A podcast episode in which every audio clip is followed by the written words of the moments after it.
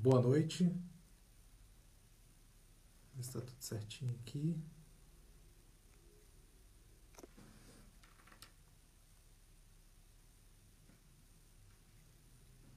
Esperando o pessoal entrar.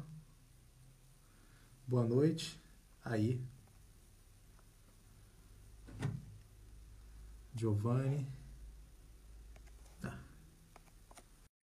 Esperar o Caveira 12 agora entrar. Boa noite, Giovanni. Boa noite, tudo bem? Tudo bem contigo? Te chamo de Giovanni ou Giampiero? No Brasil me conheço mais como Giovanni. Giovanni, então é Giovanni. Porque aquele, o Giampiero, como o meu nome inteiro é Giovanni Piero, o Giampiero é como falar José ou Zé, entendeu? Mas, José Zé. Mas Giovanni tá melhor. Show de bola, legal. Hoje a gente vai participar com quem? Deixa eu ver se o Caveira já chegou. É o Major Bonfim. Caveira 2, vou botar aqui já um convite para ele, porque se ele aparecer, porque esse Instagram aqui, meu amigo, ele é enrolado. Aqui. Aí o Sansone também tá querendo participar aí, ó. Vou aceitar, né? Solicitações. Estamos começando aí. Pode aceitar. Aí, ó. Vou participar. Oh. Oi, opa! Vou estar nessa aí também. E aí? Boa noite, senhores. Boa noite. Boa noite. Oi, tudo bem? Mais uma vez, prazer estar falando com você. Prazer é meu. Boa. A gente conversou bastante esse final de semana. Gui, como é que tá? Conta pra gente, então, aí. Eu tô bem, cara. Agora, porra, já que estamos com a criatura aí, vamos lá, né, amigo? Como é que surgiu aí essa entrada triunfal do Giovanni aí na W2C aí? Porque eu fui ler o currículo dele, cara, parecia até aqueles papiros, né, que abria, rolava, batia no chão e continuava. Eu falei, nossa, esse cara sabe demais. Legal, o Bonfim. Manda o convite pro 12 aí. Acabou de mandar. Ele já botou aqui. A participação do Giovanni no W2C veio através de um amigo nosso em comum, né, o Alê. Alê Bundina, né, deve estar acompanhando a live aí. É muito amigo do Giovanni. Ó, Bonfim. E aí, Caveira? Oi, bom? Sim. E aí, senhores? Boa noite. Boa noite. Então, voltando aqui. O Alê... Ele vai estar com uma clínica também no W2C. Alê é operador do Garra de São Bernardo, né? É uma lenda aí da Polícia Civil aqui do estado de São Paulo. Tem muitas histórias aí que deixa muito operador aí com inveja, histórias reais. E é uma referência aí na polícia, tanto na área de treinamento como na parte operacional. É parceiro nosso aqui na base Armalite. E ele falou um pouco do Giovanni, né? Apresentou um pouco seu currículo, sua história. Falei, cara, tem que estar dentro do W2C. O W2C ele já estava com a programação totalmente comprometida, né? Não tinha mais espaço. Eu falei, mas, cara, vamos dar um jeito. Vamos colocar o Giovanni lá. Aí a gente conseguiu administrar ali o espaço, colocar uma clínica a mais. O Giovanni vai poder falar um pouco mais sobre o que ele vai abordar, o que o público vai encontrar aí no W2C, mas eu te falo que a gente ficou o final de semana inteiro aí, o domingo inteiro conversando, conversa que o transcende, né, a questão operacional, né, Giovanni? Já muito ligado aí, um testemunho bem forte relacionado à intimidade com Deus, então, mas aí no próximo momento a gente vai abordar sobre isso. Ótimo. Vou deixar já o Giovanni falar, mas eu fiquei feliz também quando eu vi o currículo, que essa parte de inteligência, contra-inteligência, muito legal. Eu tive a oportunidade nos nossos papos lá na base, lá com Caveira, a gente acabou não gravando, mas a gente falou bastante sobre isso. Eu falei, pô, tudo a ver, né? Botar o Caveira aqui, vai ter uns insights diferentes pra caramba hoje nesse papo, hein, cara? Vai longo. Hoje eu, não tenho, hoje eu geralmente falo que tem 1h30, mas por mim não tem hora pra acabar, não. Se o Giovanni aguentar, porque... Aí é o quê? Meia-noite, Giovanni? É 1h da manhã. Olha só, né?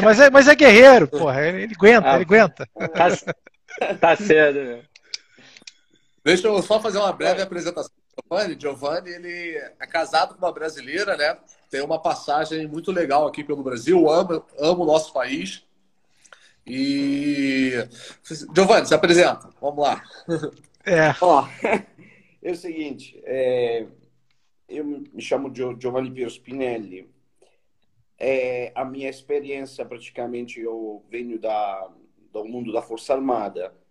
A minha experiência era dentro, serviu praticamente dentro a Brigada Paraquedista Folgore da Itália, que é praticamente a força de elite, a brigada de primeira intervenção pelas operações consideradas complexas dentro do país e principalmente fora da área, praticamente, na área de confronto. É a primeira brigada a nível de operações de multirole, é como se chama, é a porta, nós falamos que é a porta das forças especiais, das operações especiais do Exército, começam lá dentro. Então, depois de um tempo que eu passei na brigada, transitei naquele que é o mundo do terror, anti e contra o terrorismo e da inteligência. Até chegar, depois de um tempo, a trabalhar praticamente pelo governo dos Estados Unidos. O governo dos Estados Unidos fez praticamente quase tudo Oriente Médio, tirando o Irã, tudo Oriente Médio. Participei também a programas para eles altamente complexos, principalmente no Iraque, em 2004, durante a Operação Iraqi Freedom. Praticamente foi uma das experiências mais complexas, onde eu abordei também porque eu trabalhei na parte, em uma das partes mais complicada na época, que era aquele que é chamado Triângulo do Zahab, que é Mosul, Kirkuk e Tikrit. Praticamente esse triângulo violento onde tive as maiores atividades, seja na parte de insurgência, que é a parte de terrorismos ligados, na época, ao grupo Aqi, que era Al-Qaeda no Iraque, que depois se transformou naquele que hoje é mais conhecido como ISIS ou Daesh. Depois dessa experiência no Iraque, foi 5 anos no Brasil para trabalho. Naquela época tive o jogo Pan-Americano, depois todos os eventos que depois, mas que se basearam naquela prima parte na preparação do jogo Pan-Americano, onde a gente deu uma pequena contribuição também no Brasil, naquela que era a matéria que nós tínhamos mais uma abordagem, que era o anti- e contra-terrorismo. E de ali para frente, fiz outras coisas, passei 2 anos na Líbia, depois da queda de Gaddafi, 2 anos na Líbia, operações pelo desarmamento, pela pesquisa do foguete Mantetes, que foram roubados, sumiram quase 130 mil foguetes terra-área, e a gente acompanhou essa parte com um assunto, projeto de inteligência conjunta com outros países da União Europeia, para tentar de convencer os milicianos, os guerrilheiros, a entregar essas armas que já não estavam mais na Líbia, mas algum pegaram na estrada da América Latina, isso eu posso falar. E depois de lá fiz outras coisas, voltei de novo no Brasil em 2014, em Manaus, pela Copa do Mundo, que Manaus jogava a Itália, no estádio de Manaus. E de lá fui para frente, indo para outras coisas, outro tipo de cenários. Estamos aqui. Meu irmão, o cara... Parece aquela música, né? Eu nasci há 10 mil anos atrás, cara. Experiência de vida aí, com certeza, formidável, cara. Eu, particularmente, acho que essa live vai demorar bastante. Tem muita coisa para perguntar aí, cara. O Brasil, para mim, foi uma grande experiência. a nível de enriquecimento técnico, principalmente naquela que é a área do combate na área urbana. Eu tive uma sorte, assim, tudo 2003, antes de partir para o Iraque, fiquei em Israel um ano, para um intercâmbio. Okay? Fiz um intercâmbio com o governo de Israel, onde tive a possibilidade de ver de próximo a modalidade de trabalho da polícia israelense, principalmente do Macharavul, do Maga, se chama, que é a polícia de fronteira, que é a polícia que principalmente atua naquela que é os territórios ocupados, a Cisjordânia, a West Bank, aquelas áreas que são altamente complexas. Então, acompanhei também algumas atividades da inteligência dele, principalmente interna, o Shin Bet, que tem uma grande capacidade de aderência, de operação de aderência de áreas consideradas os territórios ocupados. Mas eu vou falar, eu personalmente, estando um tempo no Rio de Janeiro, depois em São Paulo, acompanhando de perto praticamente também algumas unidades, eu percebi súbito, desculpa se eu falei cedo, eu falei agora em italiano, percebeu cedo uma capacidade técnica que eu sempre falei e da muitos brasileiros foi acreditado, que com certeza poderia ser um elemento de estudo importante de acrescimento de muita unidade especial no mundo. Eu não vou esconder algumas coisas que eu peguei das modalidades de condução de patrulha no Brasil e ensino dentro da OTAN, naquela que é a comunidade das OTAN, porque acredito que o Brasil hoje tem aqueles skills, aquelas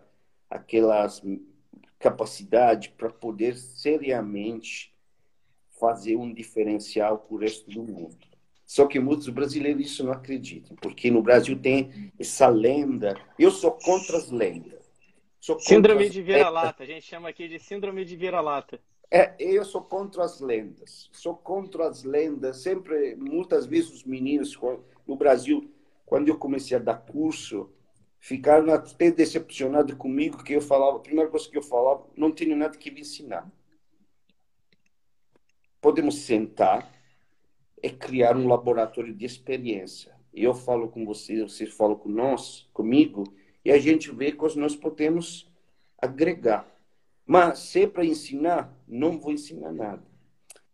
Uma vez, vou contar uma história, sem fazer nome de ninguém, sem entrar. Eu participei, fui convidado a um curso onde tive gente, sei lá, de uma unidade SWAT, não sei de qual lugar, dos Estados Unidos. Gente bom, preparado, tudo aquilo que os Estados Unidos, na nossa imaginação, tem. E tive um montão de policiais brasileiros. Parecia que lá estava uma musa do carnaval. E eu me teria excitado mais na frente de uma musa do carnaval, francamente. Da italiana, vou falar isso. Mas tudo bem. Ao final, alguém me perguntou, cara, o que você acha, hein? Eu falei, você não tem nada a aprender nada, essa gente.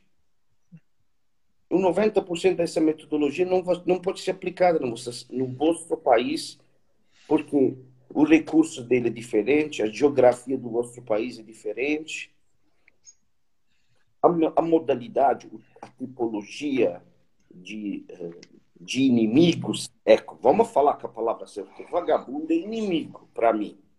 Porque sim, aqui com fuzil é inimigo, não é criminal, é inimigo. Na minha concepção de bom paraquedista, é inimigo.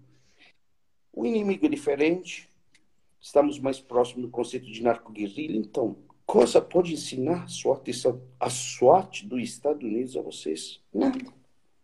Vocês, claramente, podem fazer um intercâmbio, uma troca de figurinha, como você fala isso.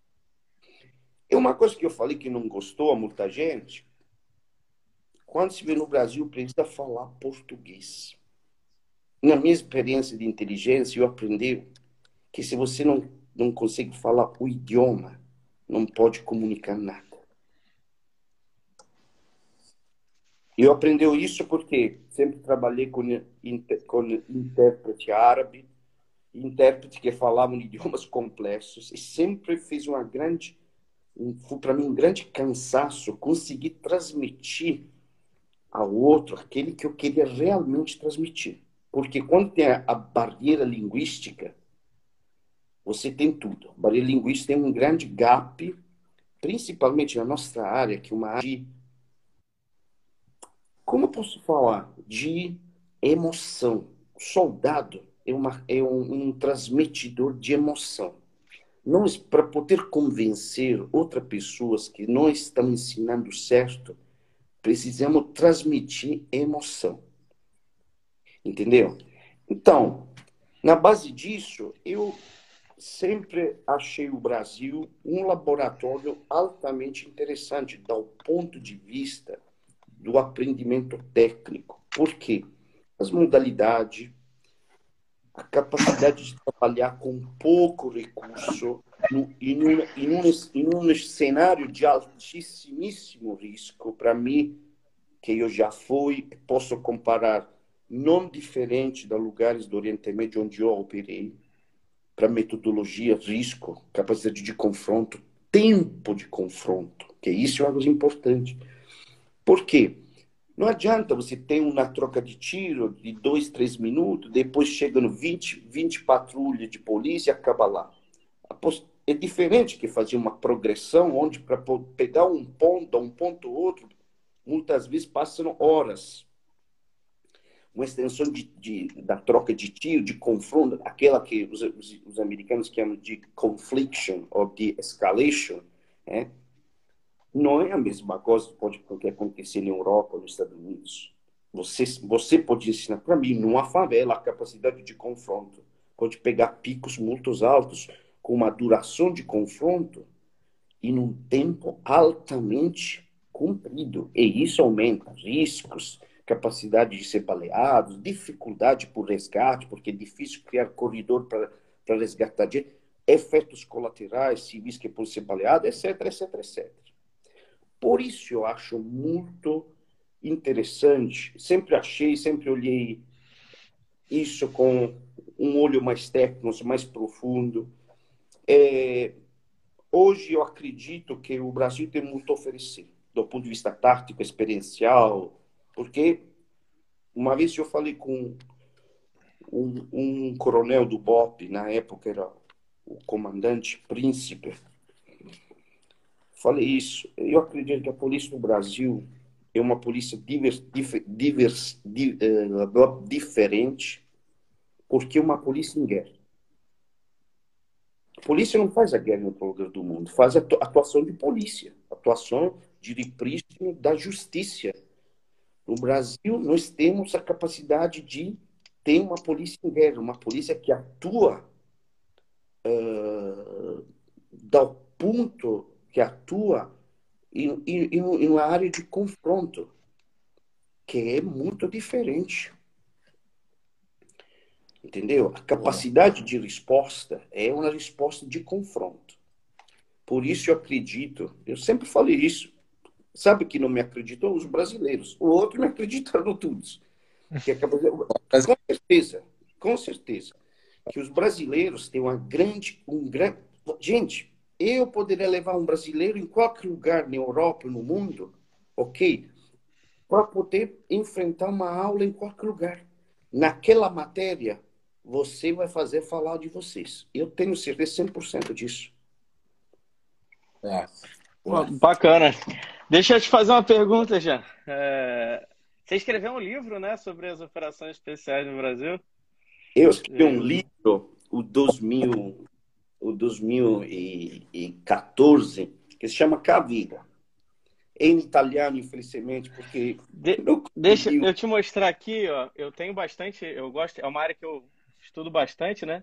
Essa aqui é uma biblioteca que eu tenho, essa parte aqui toda, e essa parte de cima aqui são sobre operações especiais. E aí, por incrível que pareça... E aí, eu já vi que a minha... Você me pegou.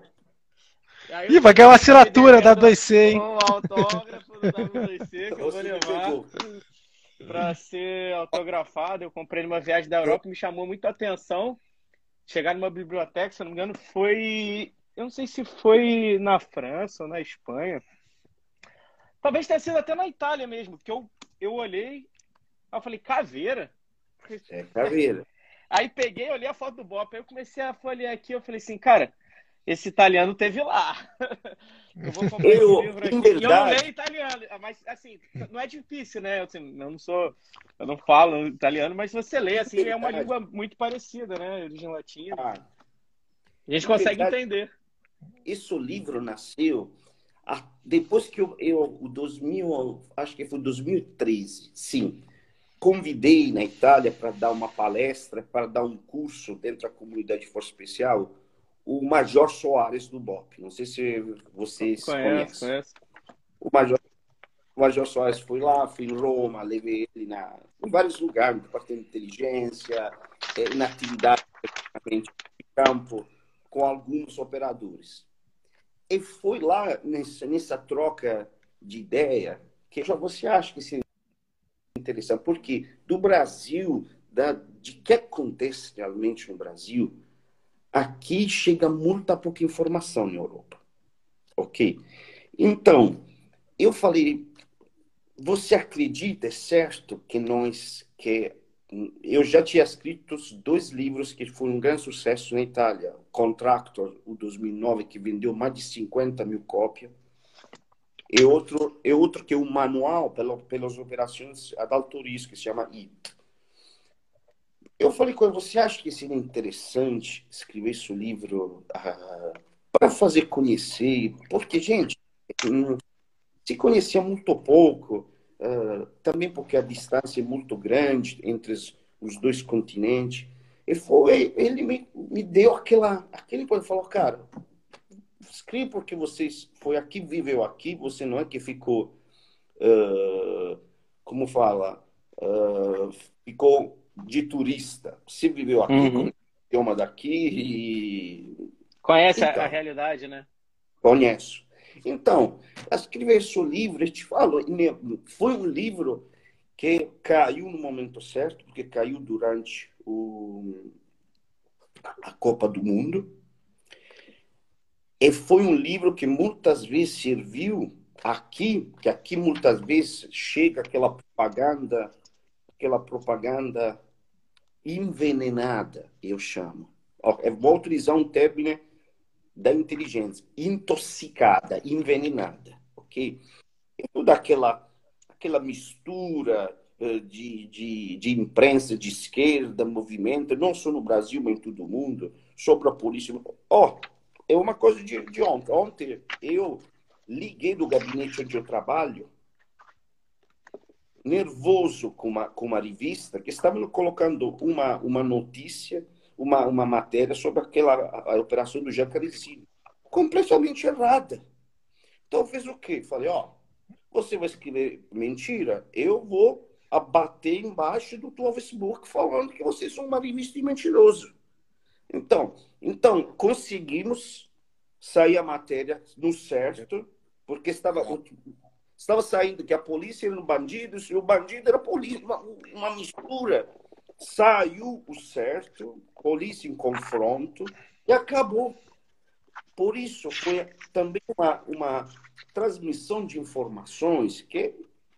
Muitas vezes na Europa, não, porque a distância, entendeu? É muito longe, porque claramente existe todos aqueles filtros informativos da imprensa. Tá bom. A imprensa, né, o dinheiro, né, Giovanni, ela tem essas conexões. A imprensa da esquerda, elas se comunicam, elas não fazem o filtro da realidade, elas acabam repassando a informação conforme as ideologias que são repassadas sem nenhum tipo de filtro, né? Isso é no mundo inteiro, né? Essa conexão da imprensa esquerdista é o mundo inteiro interligado. É progressista, toda a mídia, via de regra, é progressista, né? Não tem jeito, né? É um problema. E aí é interessante, né, que o livro, ele é de 2014, mas aqui, não sei se o pessoal consegue ver, na foto de baixo, É uma patrulha da CORE entrando numa Sim. favela, né, com bastante fogo aqui. E aqui em cima a foto de uma favela também com provavelmente pneus aqui pegando fogo, né? E aí fala, o Alemão lá. Acho que uma foto alemão. Rio de Janeiro, ataque a um complexo de favelas da Zona Norte, quartel-general do Comando Vermelho. A polícia encontra diversas barricadas improvisadas e casamatas, né? Uma purificação, enfim, do narcotráfico que é atacando uma força ordinária. É interessante, né? Porque é uma visão de alguém que vem de... Talvez o brasileiro, principalmente o carioca, ele fica muito... Eu considero ele muito anestesiado, né? Com esse tipo de situação. E aí você tem a ideia da população local, que é só mais uma notícia, né? Não, mas agora morreram 25. Quando morreram 25, aí 27, né? Começaram um alarde, mas muito mais da imprensa querendo deturpar a operação do que realmente o impacto para a população.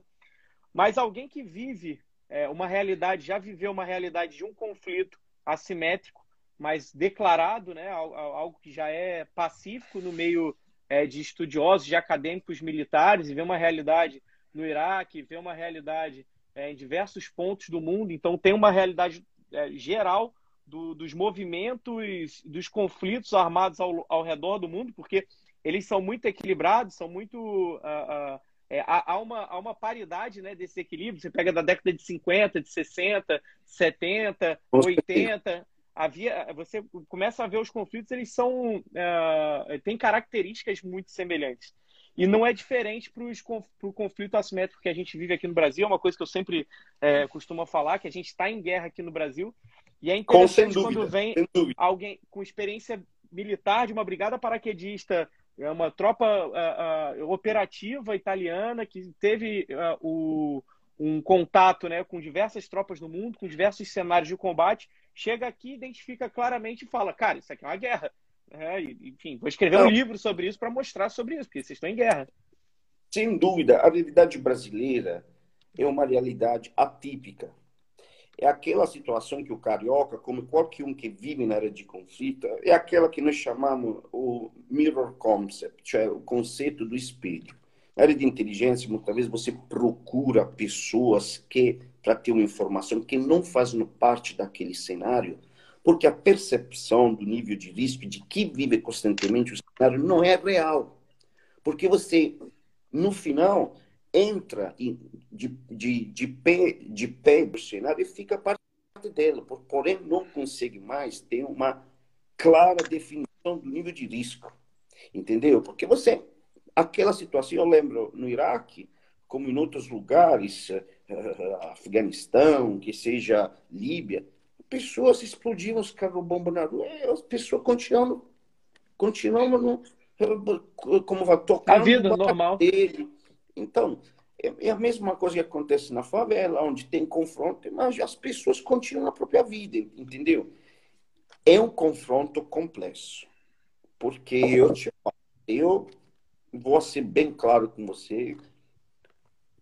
Se eu vou fazer da técnica uma análise daquela geometria variável, naquelas geometrias que tem no complexo urbano no Brasil, que é diferente, a favela é diferente das comunas da Colômbia, dos cerros do Venezuela, é diferente dos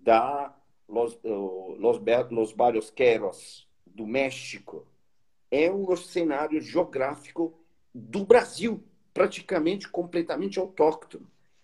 Eu falo, a capacidade de só pensar, de eu poder operar, e naquele ambiente onde há todas aquelas linhas de intersecção, não tem uma ordem, uma disciplina arquitetônica, qualquer um ficaria com medo. Verdade, verdade. Não sei se Giovanni, deixa eu te falar. Aí. Você falou no início da conversa ali sobre a emoção, a questão do soldado que vive a emoção, transmite a emoção, né? Um segmento que a gente explode muito isso, porque lida com vidas no objetivo final, né? De todas as missões que você passou aí, dos lugares do mundo, deixa eu tentar pegar um pouco aí da tua história.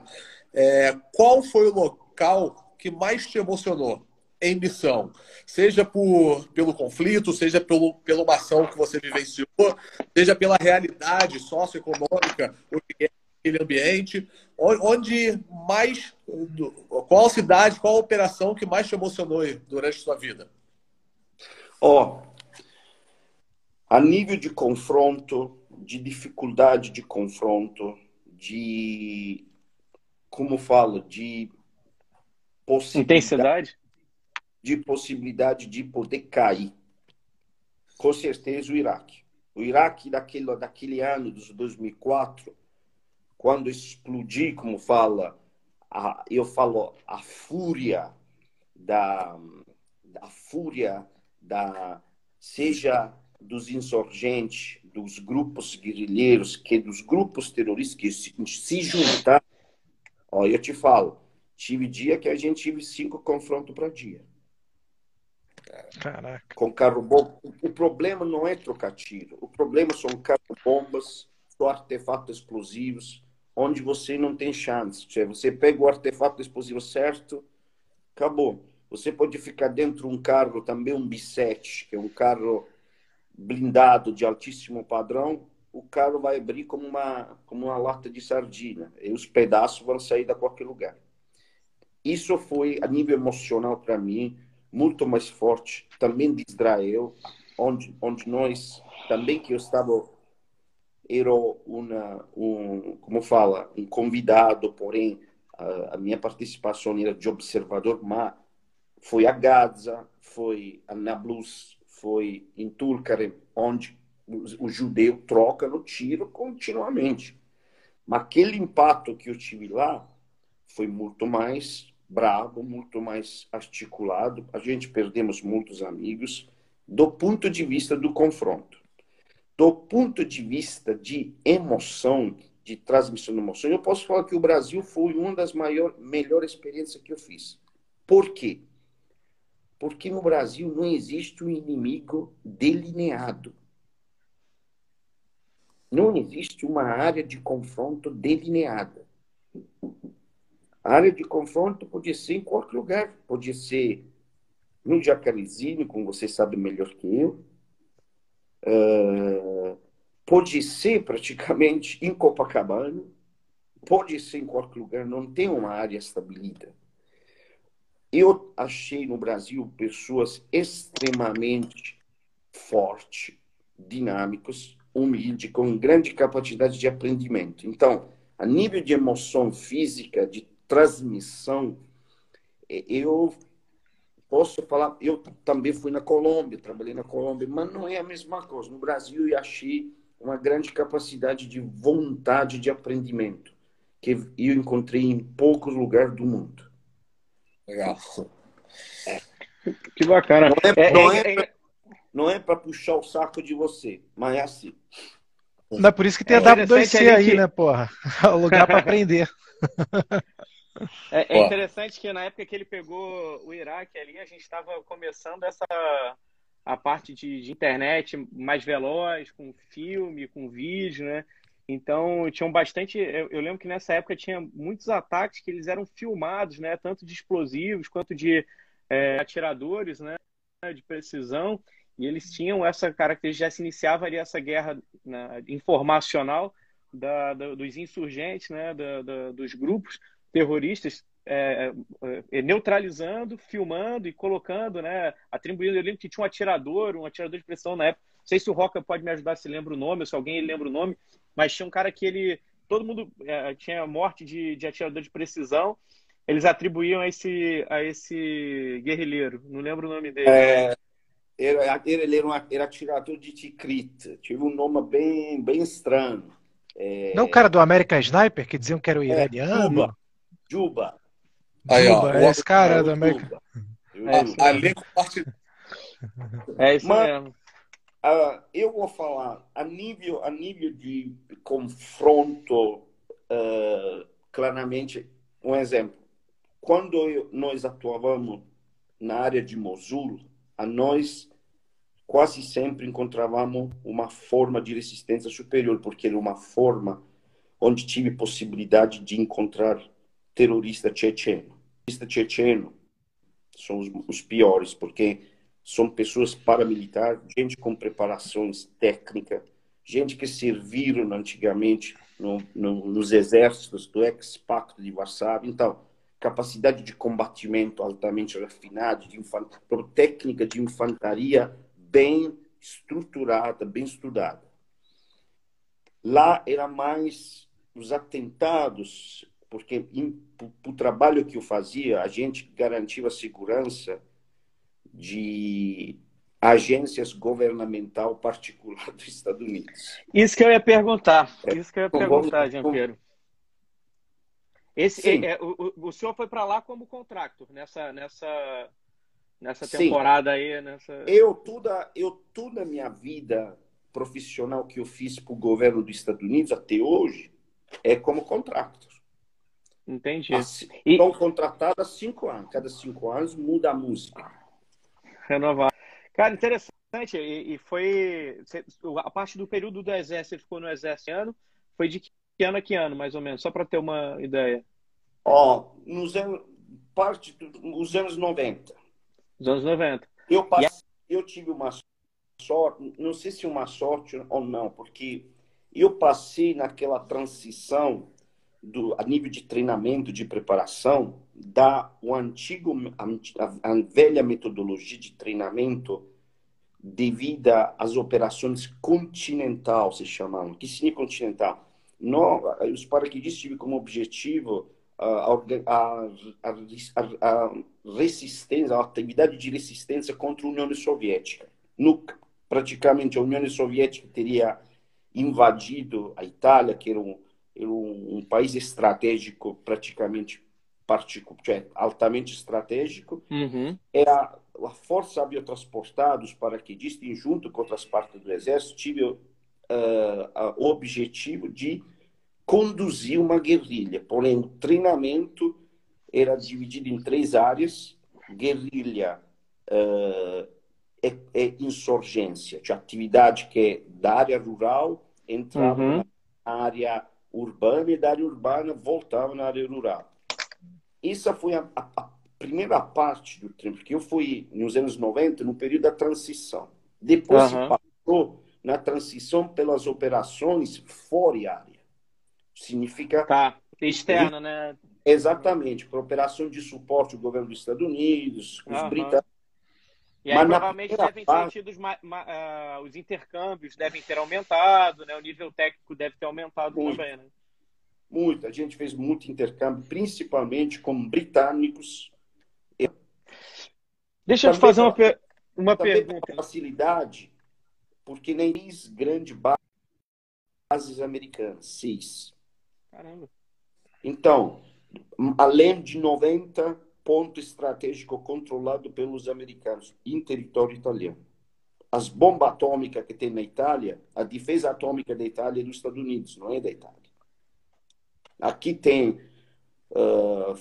aqui tem exército, marinha, aeronáutica, toda aquela caralhada de inteligência americana que ele diz a 17 agentes, tem tudo. Então, para essa facilidade, a gente teve um maior, como fala, uma troca... Um intercâmbio. Forte. Ao final, se você vê o plano de treinamento, o programa de treinamento do Boina Verde, um exemplo, do US Army Special Forces, e vê aquele do nosso 9º Regimento Kolmoskine, que é as forças especiais do Exército, é idêntico, não muda nada. É praticamente idêntico. Deixa eu te fazer 2 perguntas, cara. Uma é provavelmente rápida, né? Porque essa posição estratégica, ela se dá ali pela questão da Europa, África e Ásia ali muito próximo. Ou é só a questão da Rússia? O que você acha que é uma posição estratégica aí para... Bom fim. Estados Unidos. Se puder falar também, se puder falar. Sim, não. Aquele que puder falar, vamos falar. Depois que nós perdemos a Segunda Guerra, que nós perdemos, ok? Os Estados Unidos A primeira coisa que fez é ocupar a Itália. Primeira coisa, porque a Itália era a ponte verso oeste Europa. Imagina, onde eu moro no salto da Itália, na última parte. Eu estou a uma hora de avião da Iugoslávia, já do oeste Europa, a 1 hora. A 3 horas de avião, 3 horas de avião de Israel. 3 horas da Líbia. Então, praticamente, na porta de casa. É um verdadeiro centro do mundo. Exatamente. Então, o que aconteceu? O americano concentrou, porque durante a Guerra Fria se falava que se caía a Itália, caía a OTAN. Se o russo, o soviético na época, conseguia tomar a Itália, teria desarticulado a OTAN. Tanto que, imagina, nessa região de onde eu moro, antigamente, até poucos anos atrás, tive 17 sites para o lançamento de foguete nuclear de tipo Júpiter 7. 16. Sabe o que significa? Nossa, a menor ideia, não tenho nem ideia. Tchê, praticamente, em 1982, a União Soviética tive uma tentativa de ocupar a Itália. Uhum. Ele movimentaram os carros de combate até a República Tcheca. É a Marina, os fuzileiros de Marina teriam atacado da Albânia, praticamente, na região onde eu moro, na Puglia. Uhum. E teriam lançado os paraquedistas no Portugal, praticamente teriam isolados a OTAN na Itália. Sim. Isso não foi possível porque um oficial russo informou os americanos. Falou, amanhã nós vamos atacar. Você fica ligado aí que... pega a precaução, porque nós não queremos fazer a guerra, mas vamos atacar. Então, o que aconteceu? Os americanos ligaram, aqueceram a testata nuclear que estavam aqui, essas 6 testatas nucleares, e praticamente a Rússia não tive um sistema de proteção estelar. Então, ao menos 5 desses foguetes teriam atingido Moscou. Então, foi uma grande prova, mas ninguém, como fala, ao final, fala, vamos fazer uma coisa, vamos voltar para casa. Deixa para lá. Cada um seu... Deixa para lá. Então, foi sempre assim. Interessante. E deixa eu só... Desculpa a curiosidade, cara, tá? O Gui aí, o Sansão, mas a gente sabe que eu gosto dessa parte de doutrina militar e de história. É, na Itália, existe uma unidade paraquedista da polícia, dos Carabinieri. Sim. Como é que é essa unidade? Se puder falar rapidinho pra gente. Os Carabinieri não são polícia, são soldados. Porque os Carabinieri é a 4ª Força Armada. Sim, igual a Colômbia, assim também. Só que os Carabinieri têm atuação militar e atuação de polícia. Vou falar um papo claro, é a polícia mais confiável aqui na Itália. Por quê? Do pequeno país em cima da última montanha até Roma tem uma base dos Carabinieri. Tem disciplina, são soldados. Não tem nada a ver com a polícia. Uhum. Dentro ele tem uma unidade que se chama 1º Regimento Carabinieri Paraquedista de Toscânia, que alguns de vocês, o Alexandre Bundina mesmo, tive possibilidade de encontrar ele em um evento em Abu Dhabi, em Dubai. Eles são carabineiros paraquedistas, que tem como primeira... São paraquedistas, soldados como eu era paraquedista, porque o quartel dele é o mesmo quartel onde eu servi. Eu estava aqui, eles estavam de frente. Ele tem uma grande especialidade, porque eles são aqueles especializados na segurança das embaixadas na área de apoio. Ele tem muita... São unidade de contra-terror. E depois, ele tem uma unidade que hoje é Força Especial, que se chama GIS, que são forças especiais puras. Atua nas 3 dimensões, como eu falo, área, mar e terra, contra-terror principal. É um grupamento bom, claramente, como todos os grupamentos têm como eu falo, qualidade é falha, porque não existe nada. Eu nunca vi nada de perfeito na minha vida. Pô, que então, bacana. Em vários lugares do mundo. Giovanni, você falou do Alê Bundinha aí, Alê Bund. Ele teve, né? Vocês fizeram um intercâmbio, não foi o primeiro, né? Vocês já fizeram isso com o BOP algumas vezes. E isso levou o Alexandre, a Pátia aí para a Itália para fazer um intercâmbio. Qual foi o objetivo? Como é que foi essa viagem, essa trip aí com o pessoal? Ele com os olhos cheios de lágrimas, né? Então... Eu cada ano, até antes da pandemia, organizo na Itália, junto com uma das maiores empresas americanas que atua exclusivamente para o governo dos Estados Unidos, que é a DIA. Essa estrutura só trabalha para todas as 17 agências de inteligência americanas, CIA, DIA, FBI, etc. Organizo esse evento, um evento onde eu coloco os maiores especialistas de inteligência hoje atuando no mundo. Então, convidei do Brasil, era uma delegação que era o Alexandre Bundina, Patti, que você conhece, Paulo Job, que mais? O meu sócio brasileiro, que é um general do Exército Brasileiro, e outros 2, 3 pessoas que estavam junto. Então, combinamos nessa... Onde a gente tive a docente... Os instrutores docentes, um deles é Clifford Dragol, que é considerado um dos maiores expertos em inteligência do mundo. Ok? Ele era tive um outro instrutor que era da divisão de contra-terror da polícia de Nova York, um negociador muito bom. Então, eles foram lá, até para poder dar ele de ter um intercâmbio, de entender um pouco como eu trabalho. Eles gostaram, eles ficaram muito... Tive pessoal da inteligência em vários lugares do mundo. Apresentei até o diretor da CIA para ele, o ex-diretor da CIA, o pessoal brasileiro que estava lá.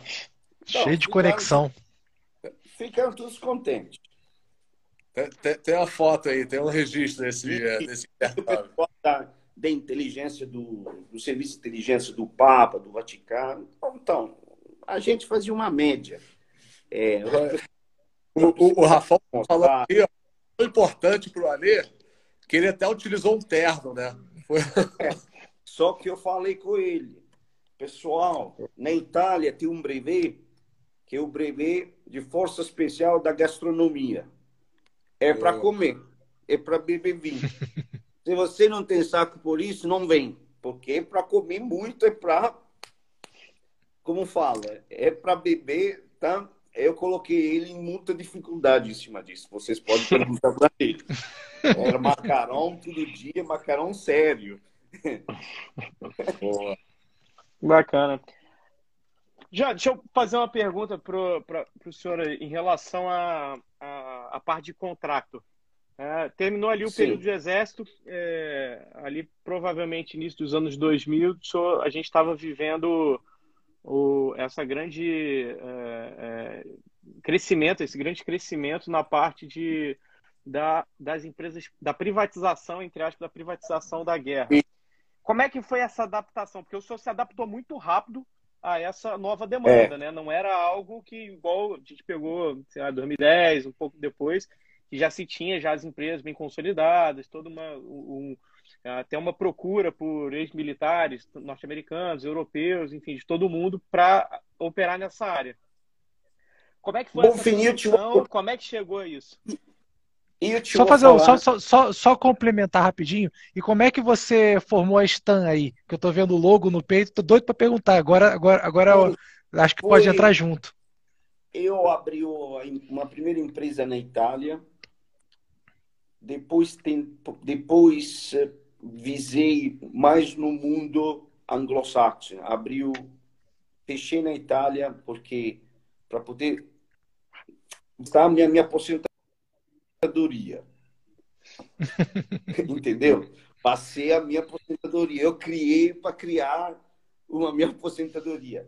Abriu essa empresa na Inglaterra e agora abriu também no Brasil, dá pouco tempo.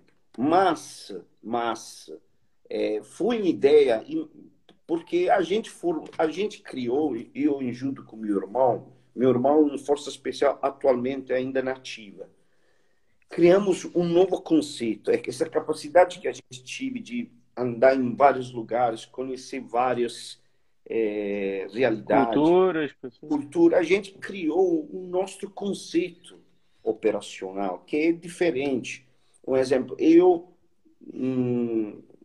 já apresentei um projeto que é em andamento nos Estados Unidos, ligado a um conceito de inteligência diferenciada, que está sendo estudado agora, então, esse ano acho que vamos saber.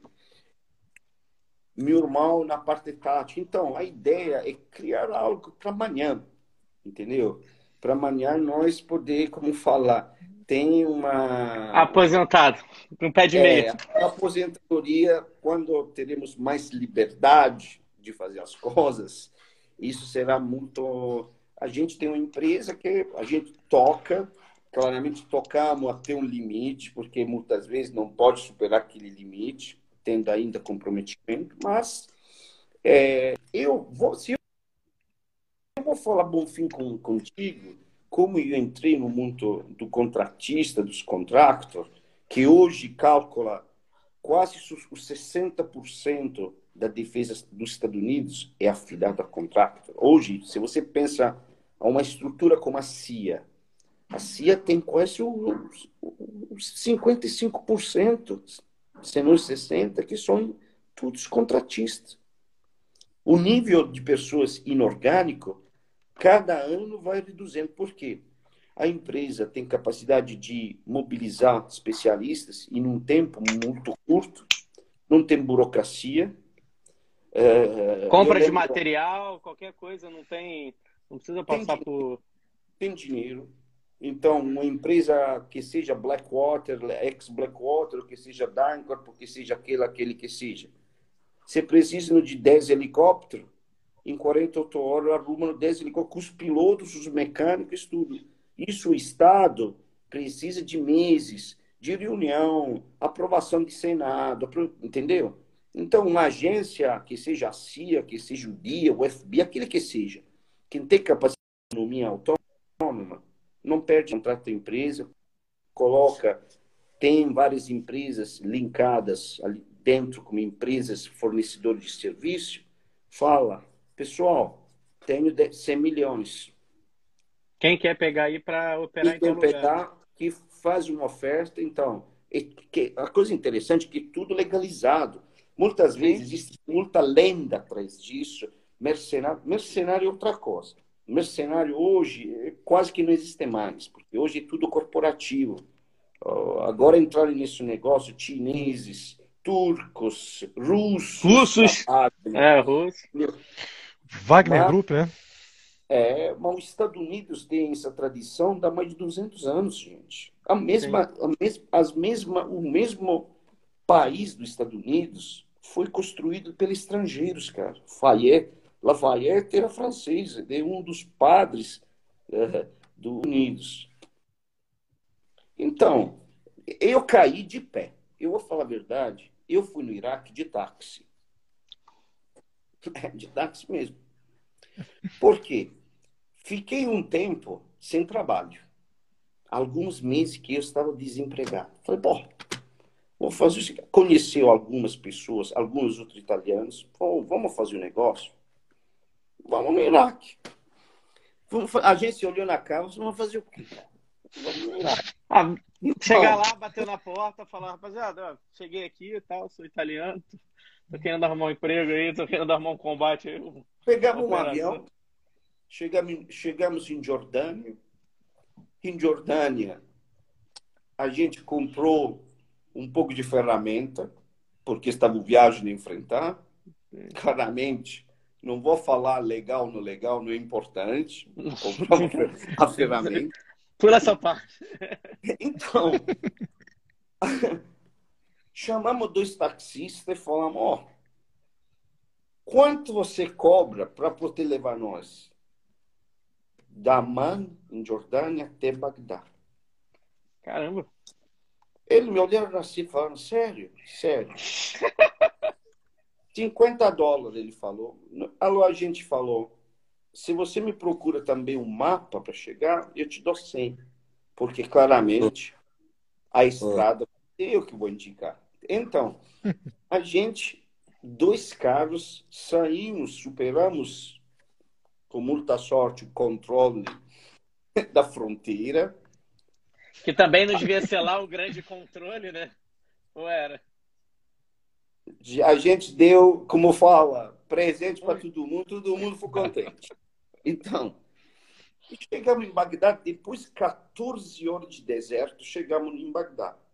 Em Bagdá começamos a trabalhar para uma empresa que não era do governo e depois ficamos desempregados novamente, porque essa empresa não confirmou. Isso, no hotel onde nós estávamos, jogaram 2, 3 foguetes.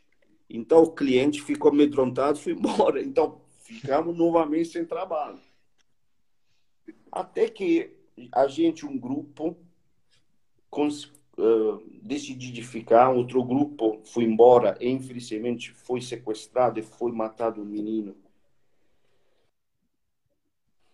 E nós fomos para Dancor, para essa empresa que trabalhava para o governo. Falamos, ó, nós somos pobres, desgraçados. Já estamos aqui, já.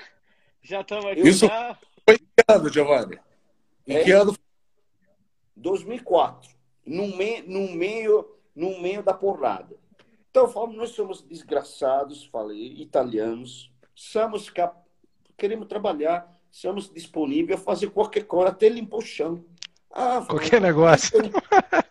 Bom, que experiência você tem? A gente falou, eu era paraquedista, estava com outro cara que era fuzileiro naval, então...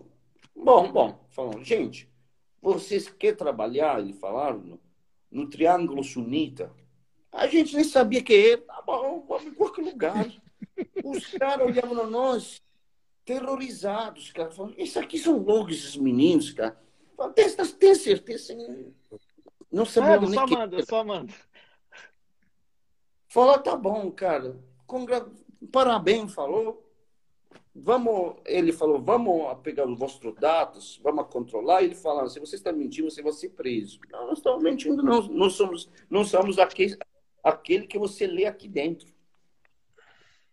Eu tive um problema aqui, eu tive o passaporte carimbado com Israel, com um visto Jordânia. Do governo israelense. Então, isso deu um problema, porque eles achavam que eu trabalhava para os judeus, sabe? Me chamaram toda aquela coisa lá. Não foi. Contrato para nós, a gente viu na época, cara, mais de $10 mil. Eu nunca tinha pegado $10 mil na minha vida, meu amigo. Ah, falei, assino. Onde esse lugar não me interessa, assinamos. Eu só me dá aí.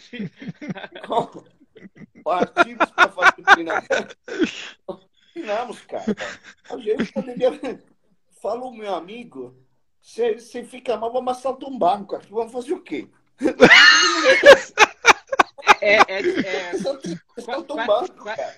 Qual era o nome da área lá? Era Triângulo Sunita? Qual era o nome? Tikrit. Faluja, Kirkuk, Mosul e Beige. Esse triângulo aqui. Gente, cada dia essa gente carregava morto. A gente foi fazer o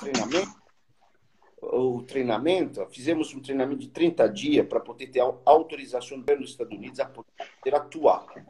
Porque o Departamento da Defesa é muito claro. A ele não interessa se você foi da Legião Estrangeira, Navy Seal ou Inaver, não interessa. Você vai fazer um treinamento para alinhar o procedimento dele. Ah, tá. É importante, né? Legal. Você imagina vários países, várias tropas, várias experiências. Né? Não dá para operar junto assim sem treinar, né?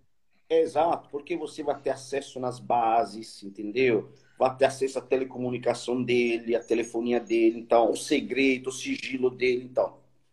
Depois que esses 3 dias que fomos promovidos, fomos enviados nesse lugar.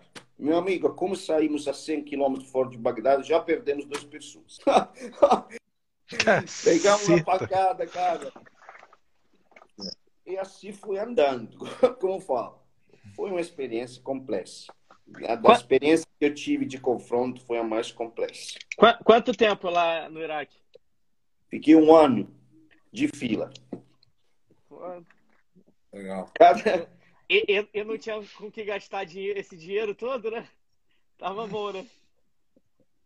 Ó, vou falar a verdade. A gente que nós éramos sob direta jurisdição do governo dos Estados Unidos. Éramos do Departamento da Defesa.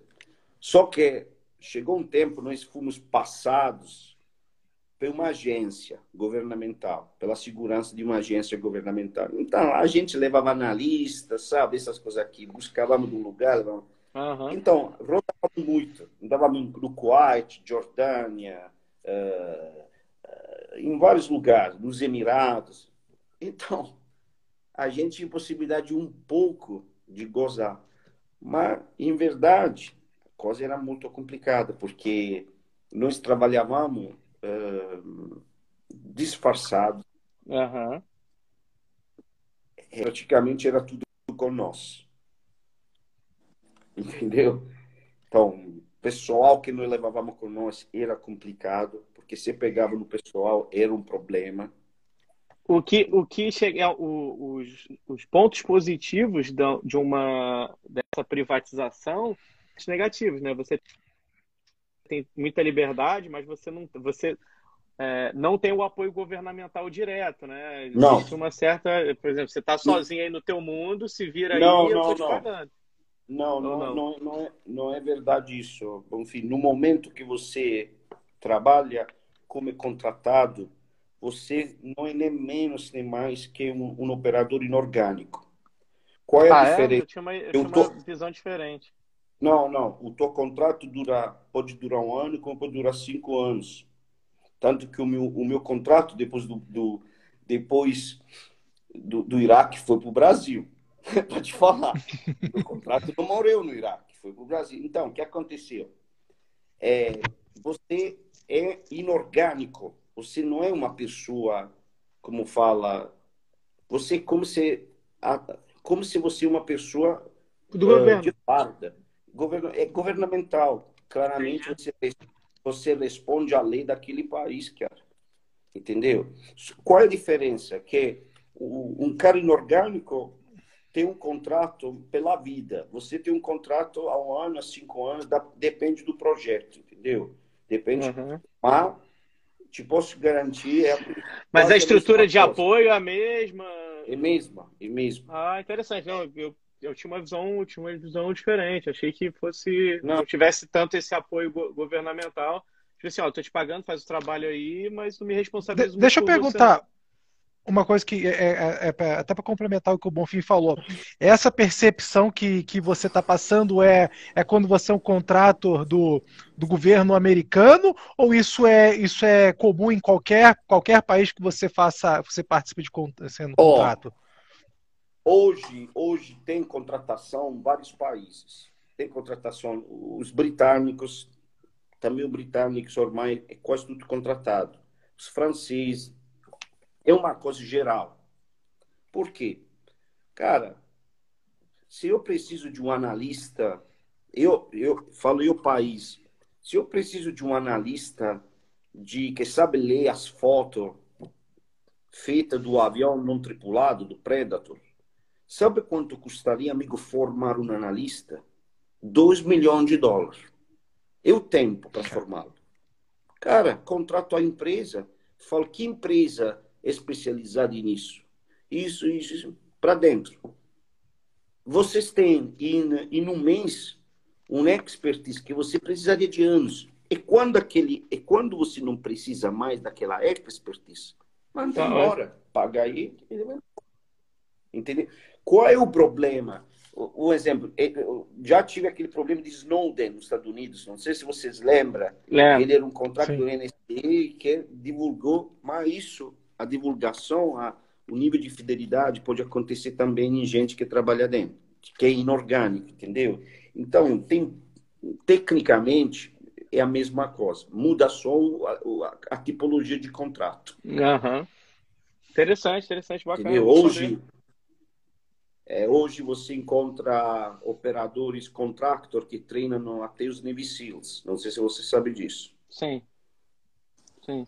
O pessoal não duvido.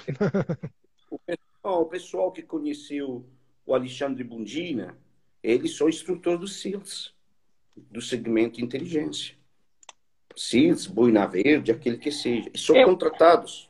Agora, também me corrija se estiver errado. Eu acredito que a iniciativa privada, eu vejo isso, por exemplo, no caso de instrução no Brasil, de instrução tática ou de outras atividades, ela tem um nível de exigência e uma capacidade de remuneração aos profissionais que são fora da curva muito maior. Então, às vezes, o profissional é um cara muito fora da curva, é um Navy SEAL muito fora da curva, mas ele sempre vai estar no limite ali do salário e de oportunidades dentro daquela instituição. E na iniciativa privada, uma visão minha, acredito que ele tenha um reconhecimento muito maior, né? Ou até um investimento, claro, de curso, de treinamento. Ele se sente também mais desafiado a buscar mais conhecimento, mais... Bom, fim, tem uma diferença. Nas Forças Armadas, é você que procura da Força Armada. Nós todos pedimos não para se alistar. Na iniciativa privada, se você é um especialista, é a empresa que te procura. Então, você pode negociar o preço. É isso aí. Interessante. É simplesmente isso. Qual é a diferença? No exército, comanda um coronel, um general, e numa empresa disso, comanda um administrador, um diretor, que é o gestor do marketing, é que foi até coronel antes de ser diretor. Então, o que acontece? Qual é a diferença? Se acontece uma merda na Força Armada, é só mudar pessoal e fica lá. Se acontece uma merda em uma empresa, a empresa perde contratos milionários. Então, se você erra, vá embora. E isso é a diferença. Errou, te chamam, quanto te devemos? X, bye bye. Funciona assim, entendeu? Sim. Então, claramente não é um trabalho que pode ser feito da menino jovem. Uhum.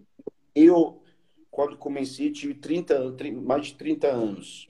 Porque, mas já tive uma experiência de mais de 10 anos antes. Não. É, porque precisa uma maturidade diferente. Cioè, na empresa, você precisa manter aquela expertise dos soldados, mas também uma capacidade empresarial, porque você está em uma empresa. Sim. Então, até aquela flexibilidade, ok?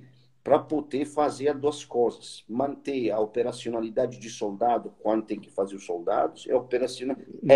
De um administrador, de um exatamente, corporativo ali. Saber vestir é importante. Você tem capacidade de saber ter uma farda e um terno. Eu sempre falo isso. Ah. Esse é diferente. E eu chamo a atenção para isso, porque assim... Esse tempo que o senhor tem de experiência nessa área, provavelmente o senhor deve ter tido um crescimento de conhecimento, um conhecimento técnico, de conhecimento estratégico, né? Muito mais saindo só do tático ali, mas já até para o nível estratégico absurdo, né? Isso aí sai de uma visão de um operador que a gente chama aqui de bem burro e bem forte. É o cara que sabe operar, sabe trocar tiro, mas ele não tem uma visão, uma leitura de todo o ambiente. E aí é uma questão que eu chamo a atenção, porque depois o senhor vai falar um pouco sobre o tema que o senhor vai trazer para o W2C, mas assim, para quem está acompanhando aí a live, para quem vai participar, né, todos aqui provavelmente vão participar do W2C, e se não forem, né, o pessoal que está assistindo, vão perder, mas para terem ideia do nível de capacitação técnica e de conhecimento de um palestrante, né, de um instrutor desses no W2C. Então, assim, acredito que você consegue juntar claramente, né, isso é uma perspectiva minha, claramente uma experiência tática, né, uma experiência tática do mundo tático, uma experiência do mundo corporativo, onde as exigências são muito maiores, porque o retorno também é muito maior, mas os riscos são muito maiores, e uma leitura de ambiente de alguém que participou de diversos conflitos, em diversos anos, em diversas ocasiões, em diversas oportunidades, e consegue ter uma leitura absurda, né, de um teatro de operações. Eu diria... Bonfim foi obrigado a me reciclar. Senão eu não teria sobrevivido a nível profissional. Por quê? Mudou. Eu acompanhei uma mudança, então eu fui obrigado a passar das operações táticas, operações especiais, à inteligência, e acompanhar toda aquela mutação que o profissional hoje precisa se adaptar. Porque hoje, um exemplo, você não pode só pensar que o teu fuzil é a tua última solução. Por quê? Eu aprendi muito na comunicação. Okay? A comunicação é uma arma violenta, cara. É uma arma que pode fazer cair governos. Então, você não me vai mal entender. Não, eu consigo entender perfeitamente. Não, perfeitamente. Aqui a gente tá na página certinha de informação então, e tudo mais aqui. Eu aprendi no tempo, na experiência que eu tive, como um operador precisa claramente ter uma evolução, que você não pode ter quando você tem 20 anos, porque 20... Não tem tempo. Exato, da 20 a 30 é a evolução muscular. Da 30 para frente, se começa a ter aquela evolução perceptiva, intelectiva. Então, a comunicação, a inteligência, a capacidade de entender ou fazer entender algo que é diferente, hoje é a arma mais forte que nós temos. E são todas aquelas capacidades, aqueles skills, aquela ferramenta que você pode utilizar para qualquer coisa, do treinamento, o indotrinamento, a manipulação, a estruturação, a organização de grupo, etc, etc, etc, etc, etc. Okay? Então você mantém aquela tua natureza de soldado. Claramente, não somos soldados e vamos morrer soldados. Não adianta. Podemos ser pobres, podemos ser ricos, somos soldados. Ponto. Mas claramente, temos aquela possibilidade de ser soldados, mas no mesmo momento você tem que organizar uma matéria para deixar a Globo louca. Sabemos fazer também isso. Sim. Sim. Isso é bem interessante. A gente conversa bastante sobre isso, sobre a questão das dimensões do combate moderno, né? A dimensão física, informacional e humana, né? A dimensão física. A gente tem um exemplo claro. Semana passada teve uma operação da CORE, no Jacarezinho, no Rio de Janeiro. A CORE você conhece muito bem, é uma unidade de operações especiais da Polícia Civil, extremamente capacitada, uma unidade realmente muito, muito bem conceituada, com grandes operadores. Eu tive a possibilidade de dar aula para a CORE quando o chefe da CORE era Rodrigo de Oliveira. Não sei se então, você... eu o conheço de nome, né? Sei quem é, não sou amigo dele. Mas ele foi oficial do Exército, se eu não me engano, no primeiro batalhão que eu servi na Polícia do Exército. Isso, ele era do Exército antigamente, sim. E hoje ele é o subsecretário, se eu não me engano, da Polícia Civil. Eu vi ele dando uma entrevista, eu acho que ele é o subsecretário, é o segundo no comando. E é interessante, né, porque uma operação extremamente difícil, de um nível de complexidade altíssimo, né, onde você teve um nível de risco para os operadores também absurdo, né? Você, no início da operação, um operador já tombando, né, já sendo neutralizado, e você um terreno dificílimo, e você consegue, nesse terreno, avançar, consegue fazer um cerco, consegue combater e consegue neutralizar, se não me engano, foram 27 criminosos neutralizados. Ou seja, claramente uma operação de guerra, né? Eram fuzis, eram armamentos gigantes. Isso aí a gente é pacificado em quem estuda ou tem um mínimo de conhecimento, como eu, né? no assunto, e como o senhor que tem uma experiência incrível, a gente é pacífico Bonfim, não sou senhor não, cara. Não, mas é só uma questão de respeito, né? E a gente teve essa... A gente teve essa ação, uma ação exitosa, uma ação que, se fosse em qualquer país do mundo, né, em que fosse realmente aceito a ideia de um conflito, esses policiais, eles seriam heróis de guerra, eles tinham tido uma operação, essa operação ia ser noticiada como uma vitória, provavelmente pelos países do qual eles pertencessem, esses militares, esses soldados, pertencesse, que apesar de serem policiais civis, eles são combatentes, né? Não tem essa ideia de policiais, são combatentes. Isso aí também é claro. E a gente vem para esse segundo ponto, né? Que é o ponto que o senhor estava falando, que é o ponto que eu também vou puxar lançar essa bola, né? Que é a questão da guerra informacional. De repente a gente vê quase toda essa vitória num ambiente, numa dimensão física, quase toda essa vitória indo por água abaixo, sendo desacreditada, entrando em descrédito, os operadores entrando em descrédito, e não é só um descrédito, na verdade inverte-se o papel de heróis, que seriam heróis em qualquer país, e eles se tornariam vilões, né? A narrativa, né? A maior chacina da história do Rio de Janeiro foi uma chacina. Você sai de uma narrativa onde você tem policiais heróis e transforma esses policiais heróis em assassinos. Então isso é muito grave, e isso, graças a Deus, conseguiu ser revertido através de um trabalho extenuante de diversas pessoas dentro das redes sociais, que não de uma forma corporativa, no sentido de uma empresarial, né, de uma corporação empresarial, mas ainda assim com o mesmo propósito de quebrar essa narrativa, fazendo inclusive com que jornalistas voltassem atrás das suas opiniões e falassem: calma, gente, não foi bem assim que eu quis dizer, deixa eu dizer novamente.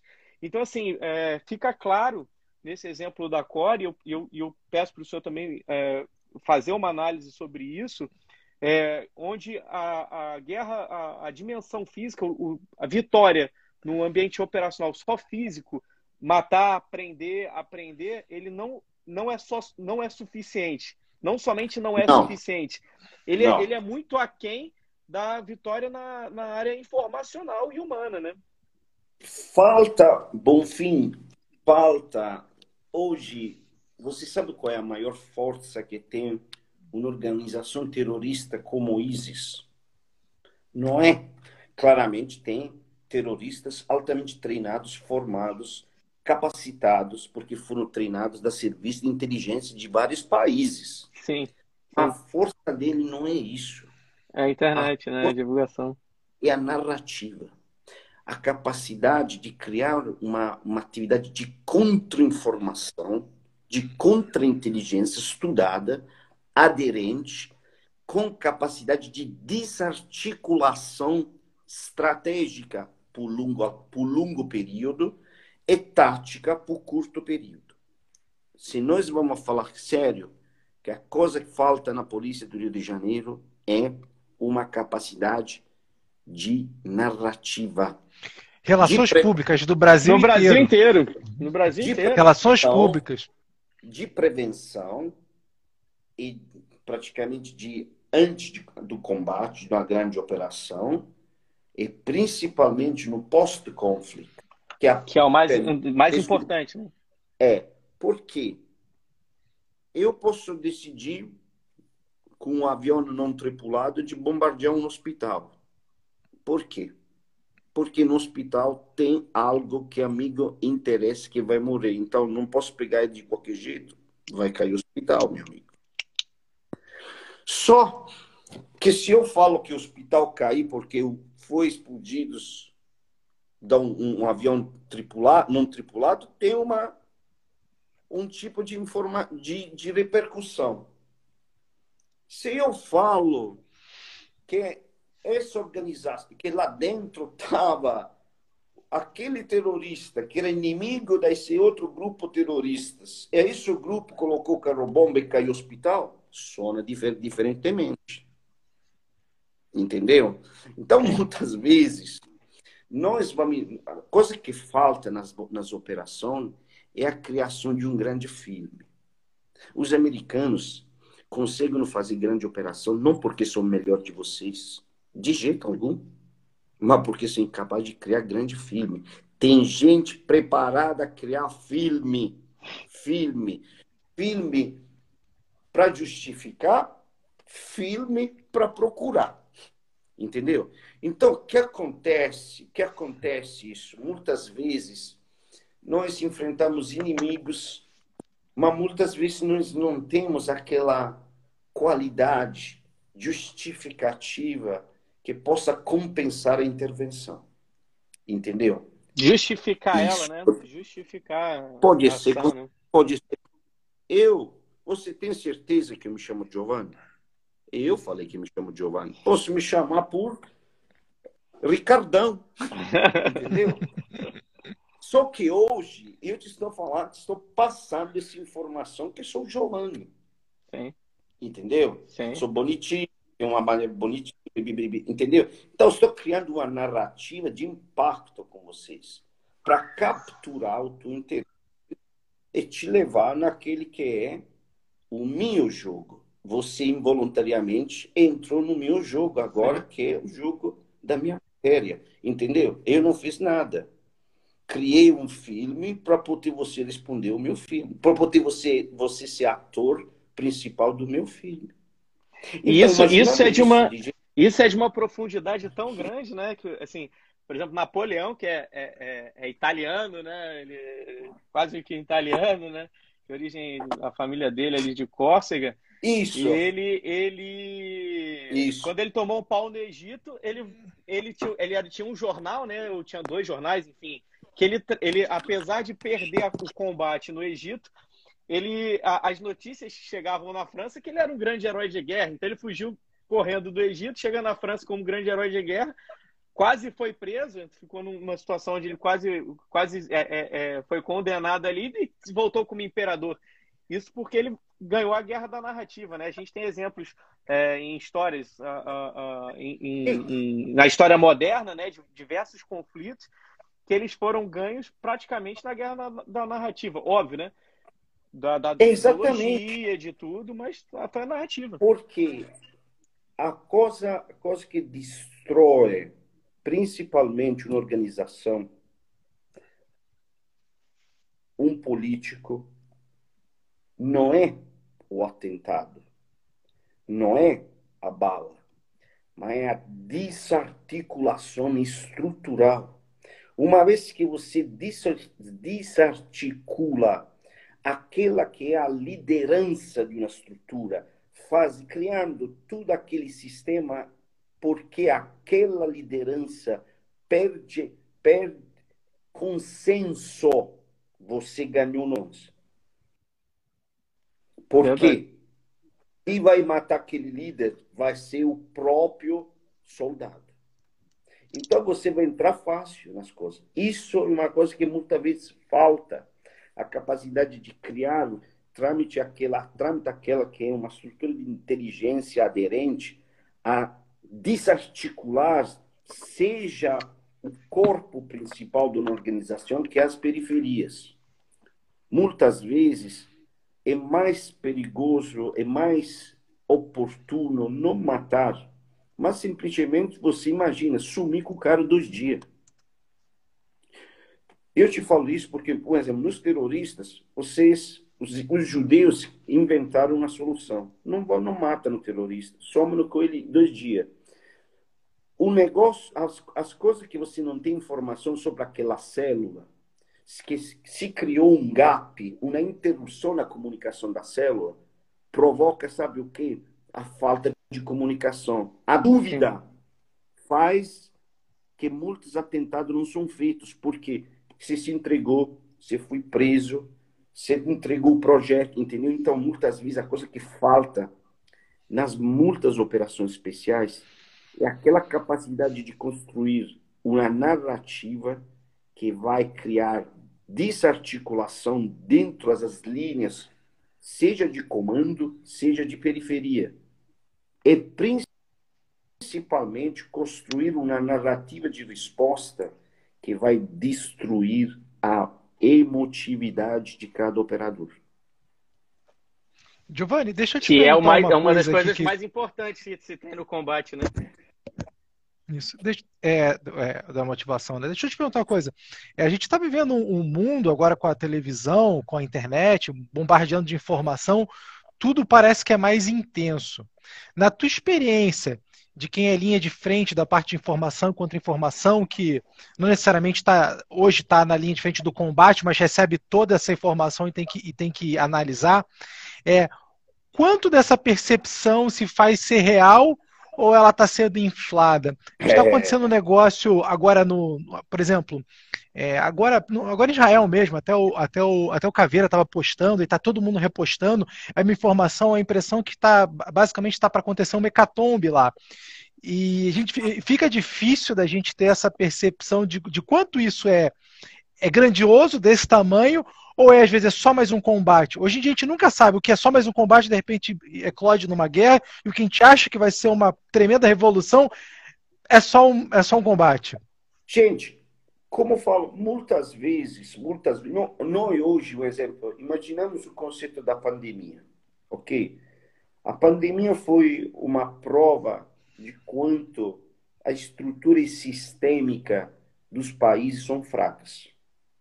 Porque muitas vezes, eu te falo da experiência da Itália. Na Itália, já foi falado, setembro de 2019, que a pandemia estava chegando e ninguém se preparou. O decisor político não estava nem aí. Então, mas se nós imaginamos como foi construída essa narrativa, todo esse cientista bom, cientista,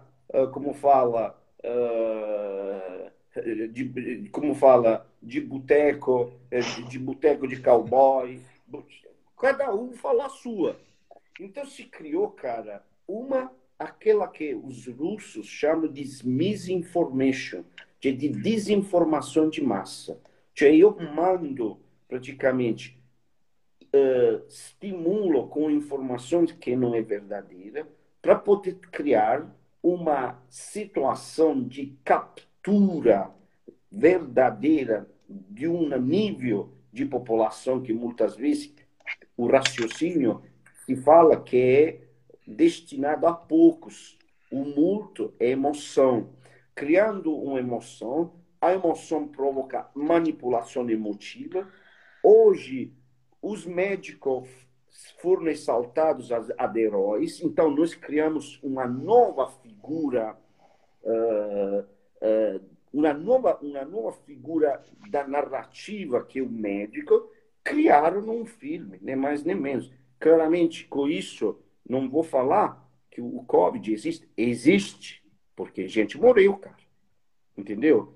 A gente mora, entendeu? Mas a coisa que, amigo me dá medo não é o Covid, é a estrutura de manipulação das grandes massas das pessoas, que é porque eu reconheço nisso um trabalho definido, um trabalho não feito de amadores, um trabalho feito com nada capacidade por acaso, de criar, né? Aquele três níveis que é as operações de desinformação, que é manipulação, criar um problema, ok? Para poder desenvolver uma solução, um estado de necessidade. O estado de necessidade corresponde a uma resposta de gratidão. A essa resposta de gratidão corresponde o controle emotivo, porque eu sou um grato, me reconheço em um herói, nem que só caso o herói é o médico, o enfermeiro. Agora é um exemplo, não tenho nada contra o médico e o enfermeiro, mas só para fazer um exemplo, entendeu? Então, é uma operação clássica da área de desinformação, de misinformation, como se fala, ou de intoxicação informativa. Então, nós imaginamos como esse tipo de atividade poderia ser de forte impacto em um planejamento operacional contra um inimigo que seja o traficante. Imagina, cara. Não. Significaria desarticular a estrutura, mas claramente Nós vamos fazer sempre conta com o decisor político, que nós sabemos o envolvimento do decisor político no tipo de negócio. Então, sabemos sim. A questão que eu vejo não é, não é que isso não esteja sendo aplicado no teatro de operações hoje no Brasil. O que eu vejo é que o outro lado, ele aplica muito bem, enquanto o lado da polícia ou aplica quase que de forma caseira ali, ou não aplica. De uma guerra na informação. Acho que o Caveira voltou. Tá ouvindo aí? Tá ouvindo? Deu uma cortada. Não sei se você quer repetir a tua... É só a questão que isso existe no Brasil, né?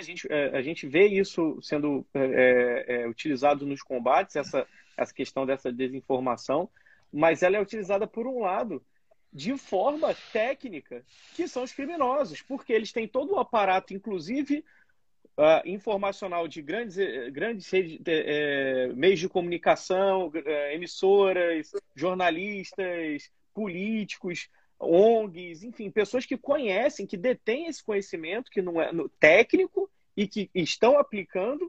E do outro lado, as forças policiais, que praticamente o que fazem, ou fazem de forma amadora, ou quando fazem, ou não fazem, né? Ou fazem de forma amadora ou não fazem. Então eu vejo essa assimetria, acredito que haja, claro, bem estruturada. Não é a gente não tem como olhar uma situação dessa, por exemplo, como aconteceu no Jacarezinho, e achar que toda essa narrativa ela está sendo construída assim, sem uma profundidade doutrinária muito grande, entendeu? Que por acaso, por acaso as pessoas ficaram indignadas e cada repórter deu a sua notícia ali, a sua visão sobre os fatos. Não, é algo arquitetado. Você consegue compreender que é algo arquitetado, não só nacionalmente como mundialmente, que há uma estrutura doutrinária, enfim. Não sei se o senhor concorda. Bonfim, se não era arquitetado, o tráfico seria morto 30 anos atrás. Verdade. A força do tráfico, como a força do terrorismo, é ligada a atores altamente refinados que mantenham vivos aquelas estruturas. Porque, afinal, o Estado é muito mais forte na organização criminal, até se nós enfrentamos pensando de grandes cartéis. Hoje, o Brasil tem o PCC, que é o segundo, não o segundo, ele é o maior cartel da droga da América Latina.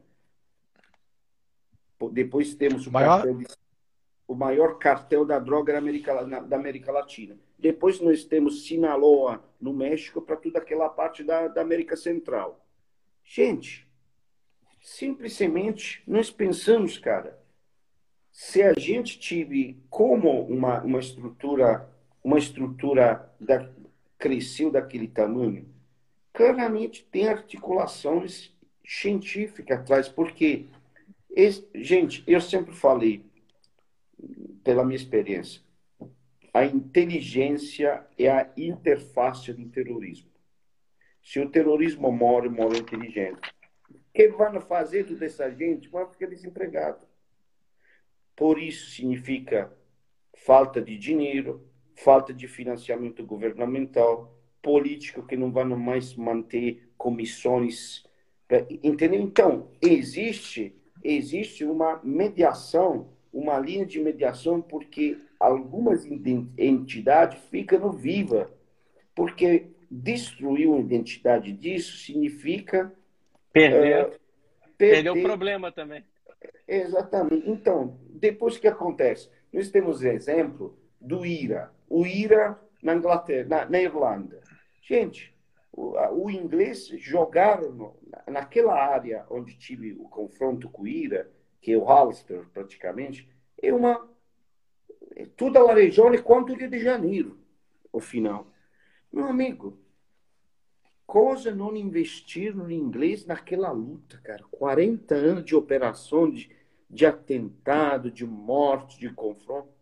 Ao final, cara, para poder desarticular aquela estrutura que não foi desarticulada a tempo. Cuidado, ele não foi desarticulado. Simplesmente fizeram um acordo, vocês abaixam as armas, não faz mais nada. A gente deixa fazer isso, entendeu? Tive uma operação de inteligência, de desarticulações, não mais que desarticulação, de criar aquela situação de, como eu falo, de pacificação artificial, porque é isso, entendeu? Uma pacificação artificial, uma negociação de interesse, de oportunidade. Porque as guerras ganham, né, com oportunidade. Hoje nós não podemos falar que o certo é. Hoje nós não podemos falar que é certo da que é errado. Pois é, mas a gente tem experiência. Por exemplo, tanto eu quanto o Bonfim somos do Rio de Janeiro.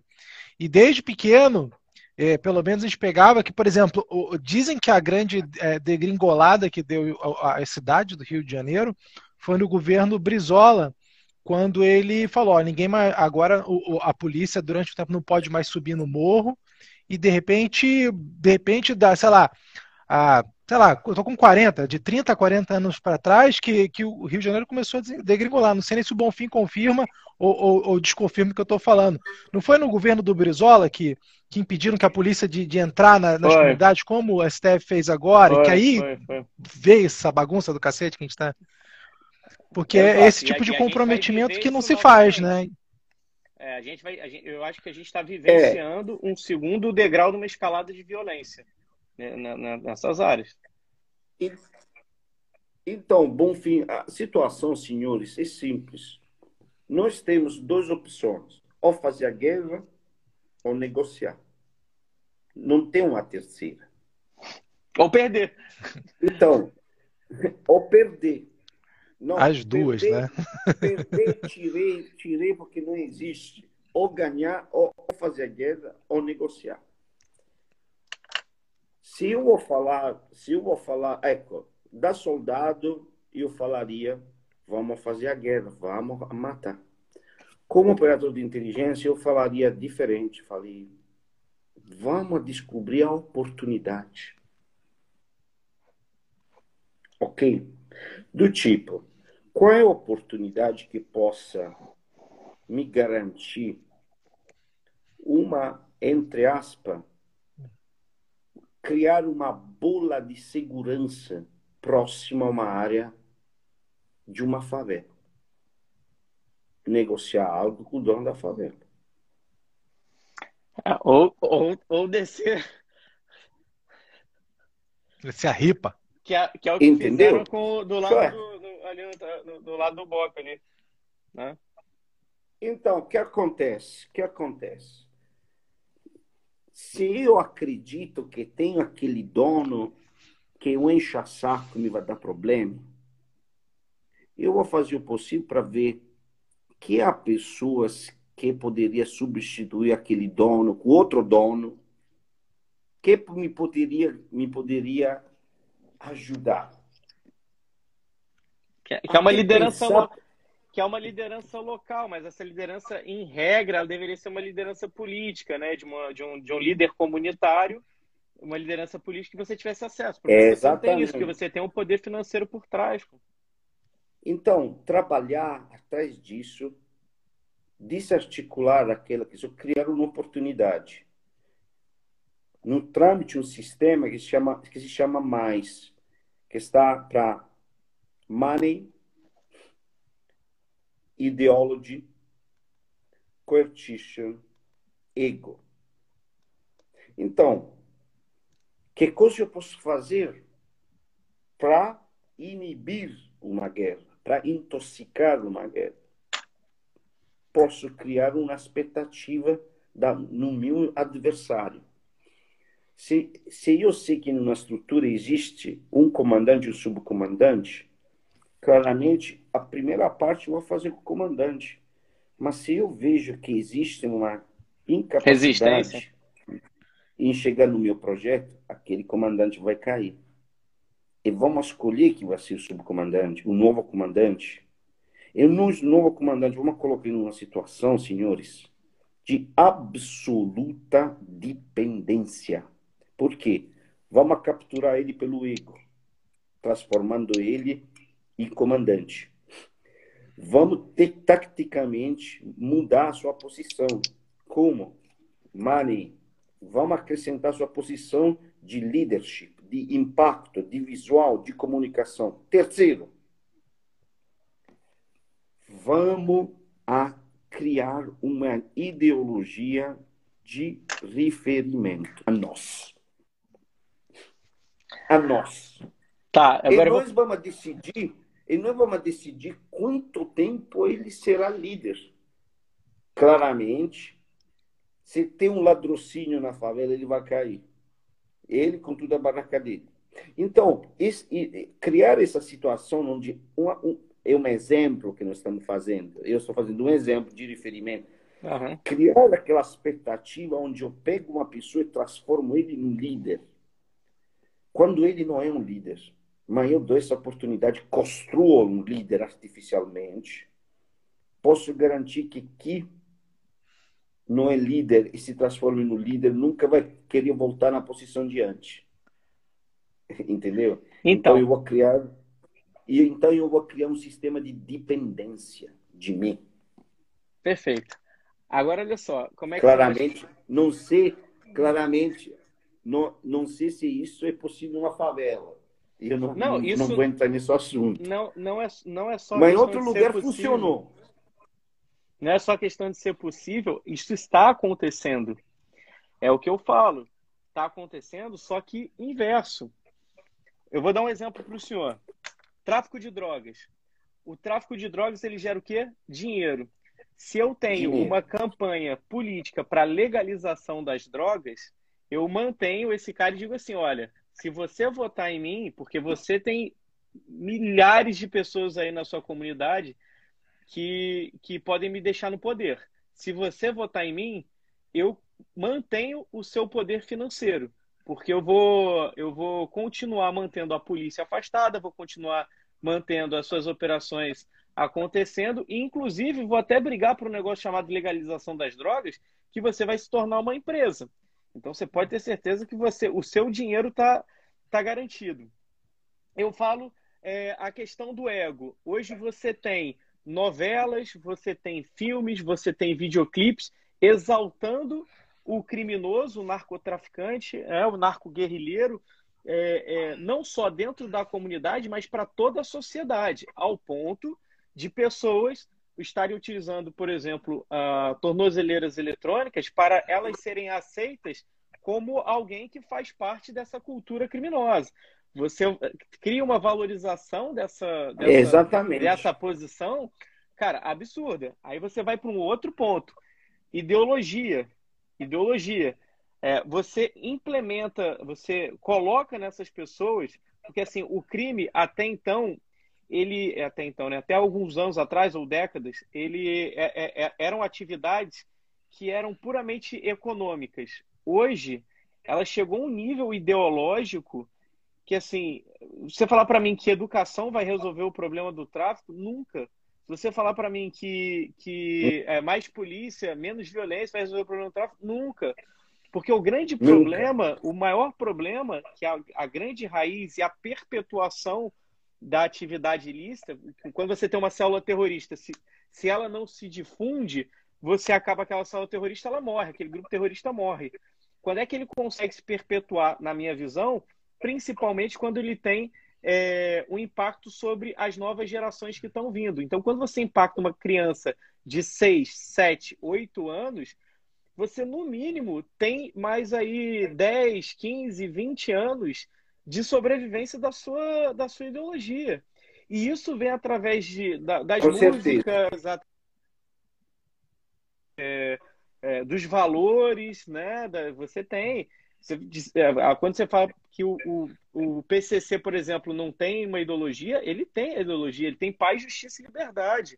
Né? A favela hoje, a favela, né? Entre aspas, não como área urbana, mas como conceito de social. Grupo, como conceito social, uma identificação de grupo, ela hoje ela acha que ela tem, ela acha não, ela tem valores e tem os seus posicionamentos firmes dentro dessa ideologia que, cara, você não consegue combater isso, não é só através de educação.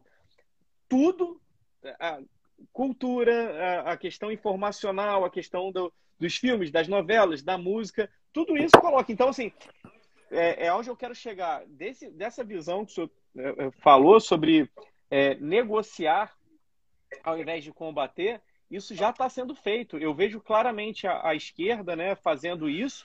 E talvez seja esse grande ponto que as pessoas não conseguem entender, que elas acham que tudo é uma questão do acaso. E não é, é tudo muito bem estruturado e tudo muito bem traçado.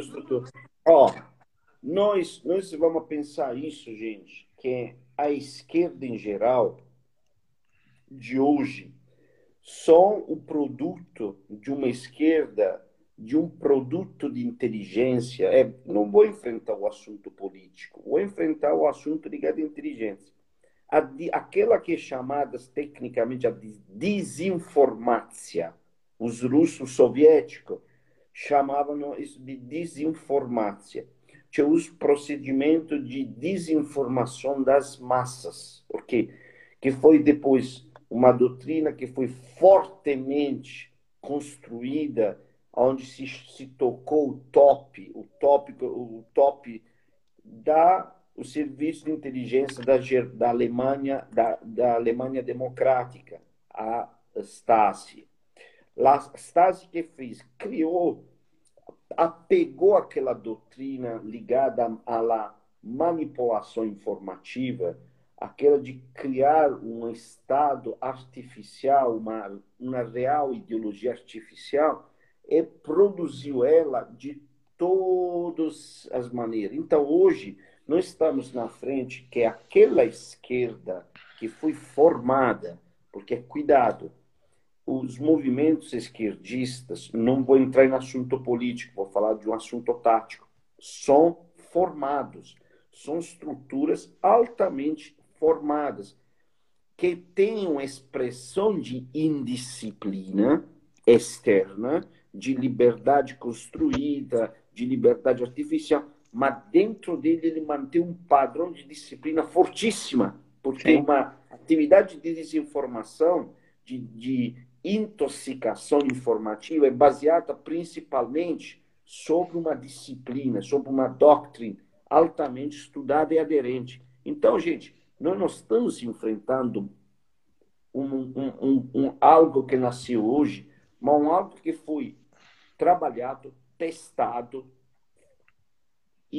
desenvolvido em mais de 70 anos.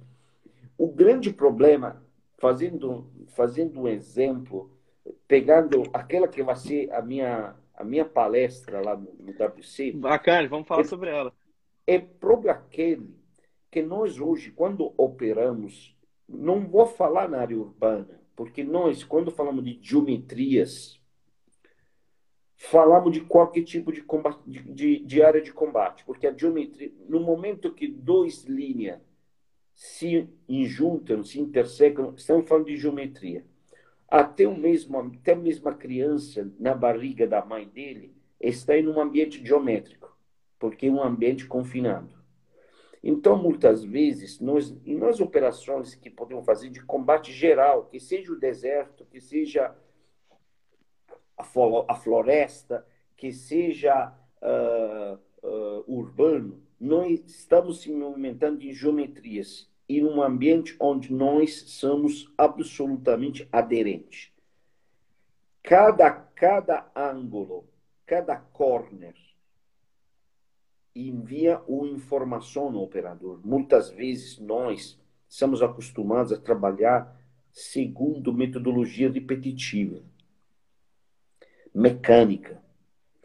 E muitas vezes a nossa memória muscular não deixa nós desenvolver um raciocínio que é aquele da análise da improvisação, porque muitas vezes a gente podemos fazer isso. Imagina, você faz 20 entradas táticas num quarto. Depois de 20, aquele quarto para você, você pode entrar naquele quarto de olho fechado. Mas você imagina na entrada, você coloca uma bola no chão, mudou aquele cenário. Muitas vezes o que acontece? Muitos vão parar na frente daquela bola. Entendeu? Porque muitas vezes nós não percebemos que cada corner, cada ângulo, cada estrutura tem uma... Cada tamanho, cada porta tem uma informação que não pode ser absolutamente entendida como uma informação padrão. Mas cada... Até a composição, né? Até a composição desse, por exemplo, desse corner, né? Dessa, ela vai influenciar, né? Se é uma parede concreta, se é uma parede de tijolo. Exatamente. E muitas vezes, um exemplo, eu outro dia estamos falando de uma rádio da Bahia que me convidaram a falar, sempre de assuntos táticos. Eu falei hoje, sabe qual é o maior problema dos treinamentos? É que hoje nós estamos concentrados a fazer treinamento de porrada, de pancada, damos quase 70% das nossas capacidades à resistência física. Esse é um grande erro. Porque nós, muitas vezes, a gente vê o operador como um atleta. O operador é o operador, não é um atleta com mochila. É um jogador de xadrez, né? É um operador.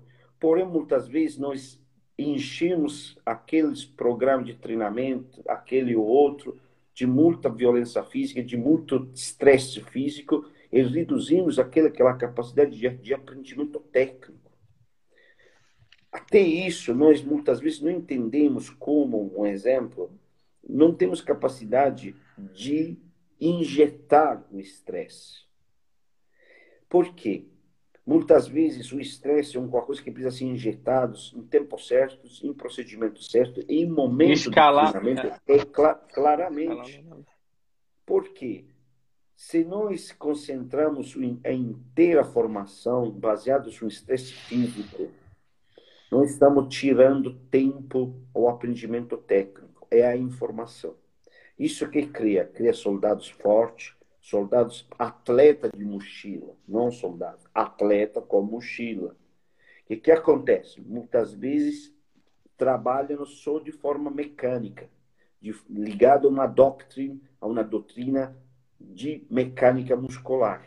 E num ambiente operacional, onde você tem diversos fatores que influenciam e diversas consequências também daquelas ações, é aquela questão que vale ressaltar. Exatamente. Da diferença da consciência situacional, da compreensão situacional, né? Você compreender, exatamente, saber quais são os motivos, o que levaram àquela situação, a ação que está acontecendo no ambiente, mas também os reflexos, tudo aquilo, exatamente, que aconteceu. Até no ambiente informacional, você tirar uma criança dali, de você, em que você pode dar naquele momento ou não, e de uma leitura de ambiente que vai já para a parte estratégica, né? Claramente. E muitas vezes nós, principalmente porque o treinamento é muito baseado em uma continuidade mecânica, vou falar uma coisa certa, que é a repetição mecânica é importante para aprender a parte técnica inicial. Mas depois é necessário que cada operador desenvolva uma capacidade de absorvimento e de dinamismo diferenciado, que muitas vezes é diferenciado de um operador para o outro. Porque nós temos um cérebro, temos capacidade intelectiva de captação informativa diferente do outro. Entendeu? Então, muitas vezes, chegando à palestra que eu... Nós, quando operamos em um ambiente urbano, principalmente, em um ambiente urbano complexo, onde as geometrias são desordenadas, onde não existe uma ordem arquitetônica, nós muitas vezes não somos capazes de perceber as informações que as mesmas geometrias transmite. Porque somos sofocados exclusivamente da procedimentos padronizados que muitas vezes são inadequados e incompatíveis com um determinado tipo de ambiente. Okay. Vou falar coisa mais simples. Imagina, muitas vezes, abrir um corredor para uma exfiltração, para uma evacuação. Nem diferido para uma exfiltração do grupo mesmo que entrou em uma área considerada hostil. Muitas vezes, o que acontece? Tudo ponto em um padrão. Qual é o padrão para fazer assim? Muitas vezes aquele padrão não é absolutamente aderente àquele tipo de operação. Porque muitas vezes nós não conseguimos interpretar a geometria dos ambientes. Não temos uma interpretação. A gente vê a porta e nós, o nosso cérebro enquadra aquela porta como uma porta, ponto. Não conseguimos nos projetar dentro da porta. Por quê? Estresse, capacidade de gestão muito limitada, ego, vontade absoluta de resolver no mais cedo possível para voltar para casa. A bagagem então, de conhecimento tático, né? Voltar só para conhecimento tático. Exatamente. Muitas vezes tem grupos que atuam sem um serviço de inteligência que atua com ele. Tchê, eu muitas vezes falava no Brasil, eu não concordo que o planejamento de inteligência seja feito exclusivamente na delegacia. Precisa um operador de inteligência de coordenamento no grupo. Tático, né? Porque quem está dentro do ambiente pode coordenar a operação. Não pode ser planejado de fora. É planejado de fora, claramente. Mas depois, cara... Você tem que ter a leitura de um operador que conheça o terreno, possa dar a sua exatamente. Praticamente, observação, né, o seu olhar. Aquele grupos tipo SEALs, tipo Delta, Boina Verde, aquele que seja. 80% da dinâmica operacional é dirigida por um operador de inteligência presente no território. Presente no território, que é ele que direciona a atividade. Muitas vezes isso para nós fica uma coisa, não, mas porque o grupo sou eu, o chefe sou eu, o team leader sou eu. Não sei se entendeu? Sim, sim, claro. Muitas vezes nós aquisemos muito pouco. Aquisemos, aquisemos uma capacidade de informativa muito curta. Muitas vezes nós não conseguimos se adaptar, não conseguimos ser elementos importantes naquele ambiente. E essa visão por parte do operador, esse sentimento de pertencimento a todo o ciclo, né, operativo de uma operação, do início até o fim, faz com que ele também tenha uma visão, por exemplo, no local. O que ele precisa gravar de informação, o que ele precisa de coletar de informação, o que vai ser importante ele repassar para o escalão superior no momento da operação e até depois que algumas coisas que ele está vendo podem fazer a operação simplesmente cessar ali. E se ele não tiver compreensão disso, ele não vai falar, pode levar a equipe toda para o buraco, para o insucesso, simplesmente porque ele não teve essa visão de sair um pouco do grupo, né, e ter aquela visão um pouco mais sistêmica de toda a operação. Né? Sabe por quê? Você... Faço um exemplo. Na Batalha de Mosul, 2017, pela primeira vez, todas as doutrinas do TREDOC, o TREDOC é praticamente a doutrina sobre os combatimentos em área urbana, forças especiais utilizadas nos Estados Unidos, foram em crise. Sabe por quê?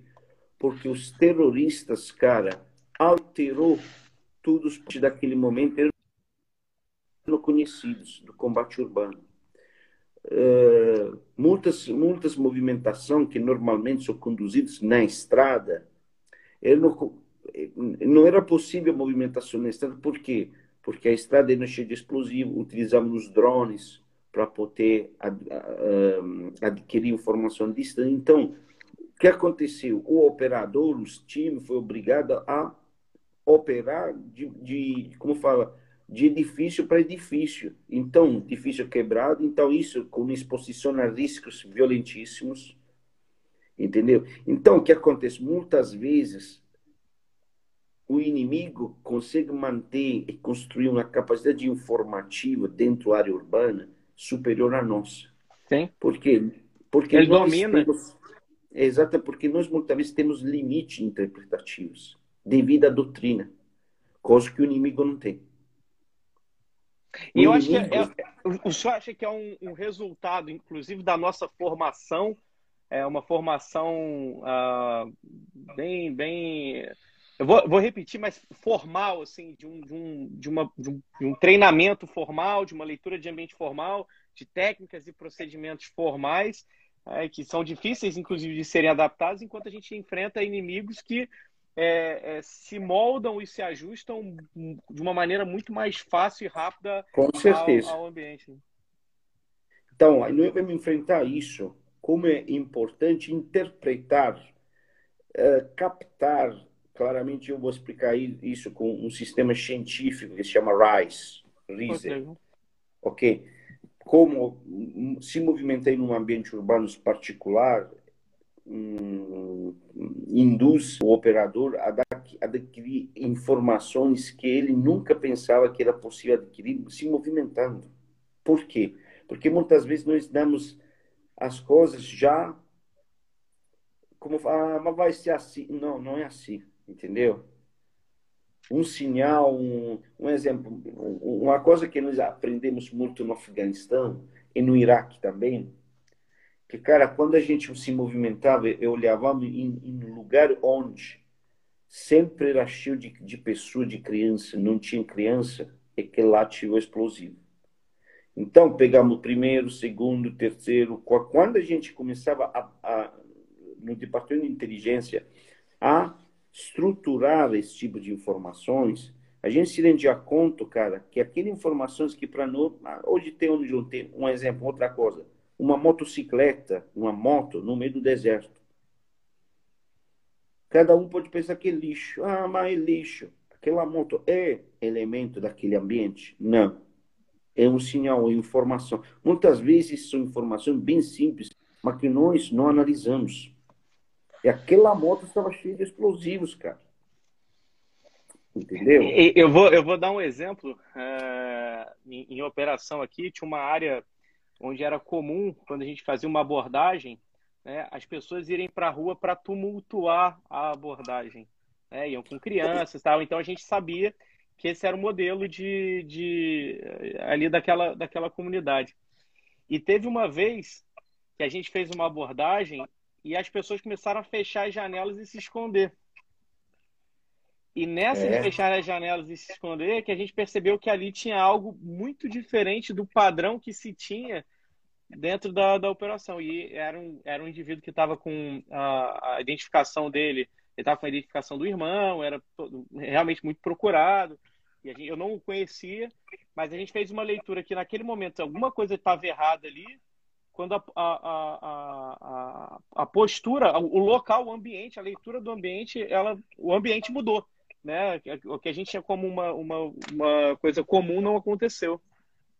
Então, é isso que eu vou enfrentar na palestra. Cioè, como a geometria variável são um elemento de transmissão informativa incrível.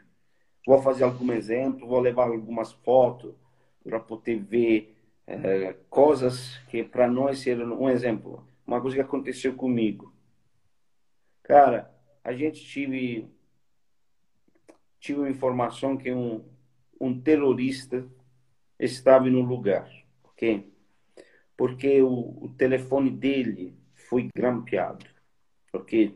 Porque o sistema de inteligência, o SIGINT da Alemanha, adquiriu aquele sinal daquele telefone, ok?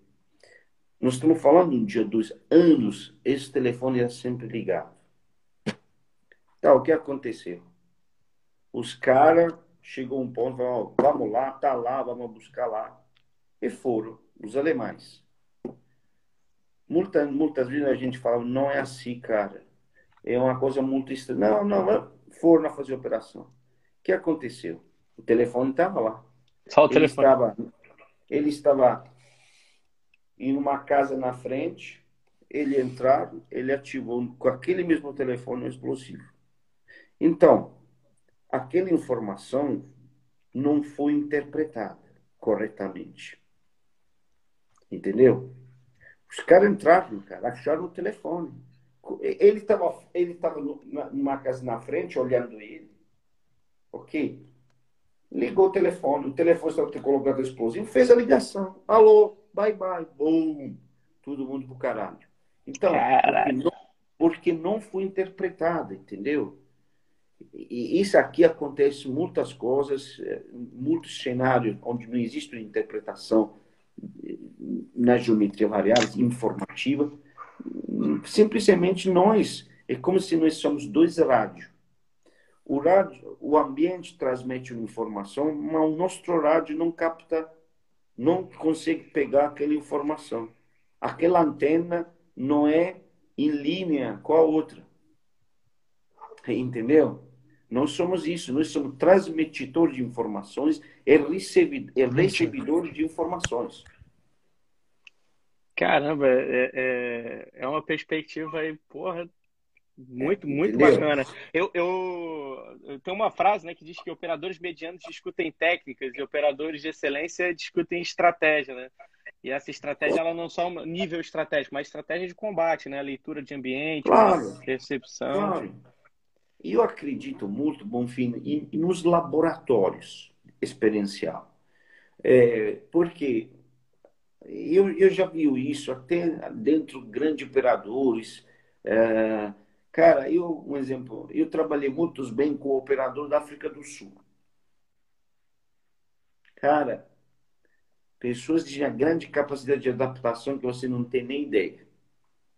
10-1 contra o americano, 10-1 contra os britânicos. Pode ser os melhores que eu trabalhei, foram eles.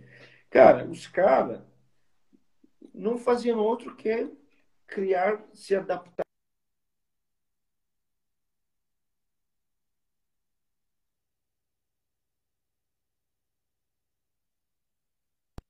Que nós, população latina, nós, italianos, espanhol, vocês, temos uma grande capacidade daquela jogada, entendeu? Sim.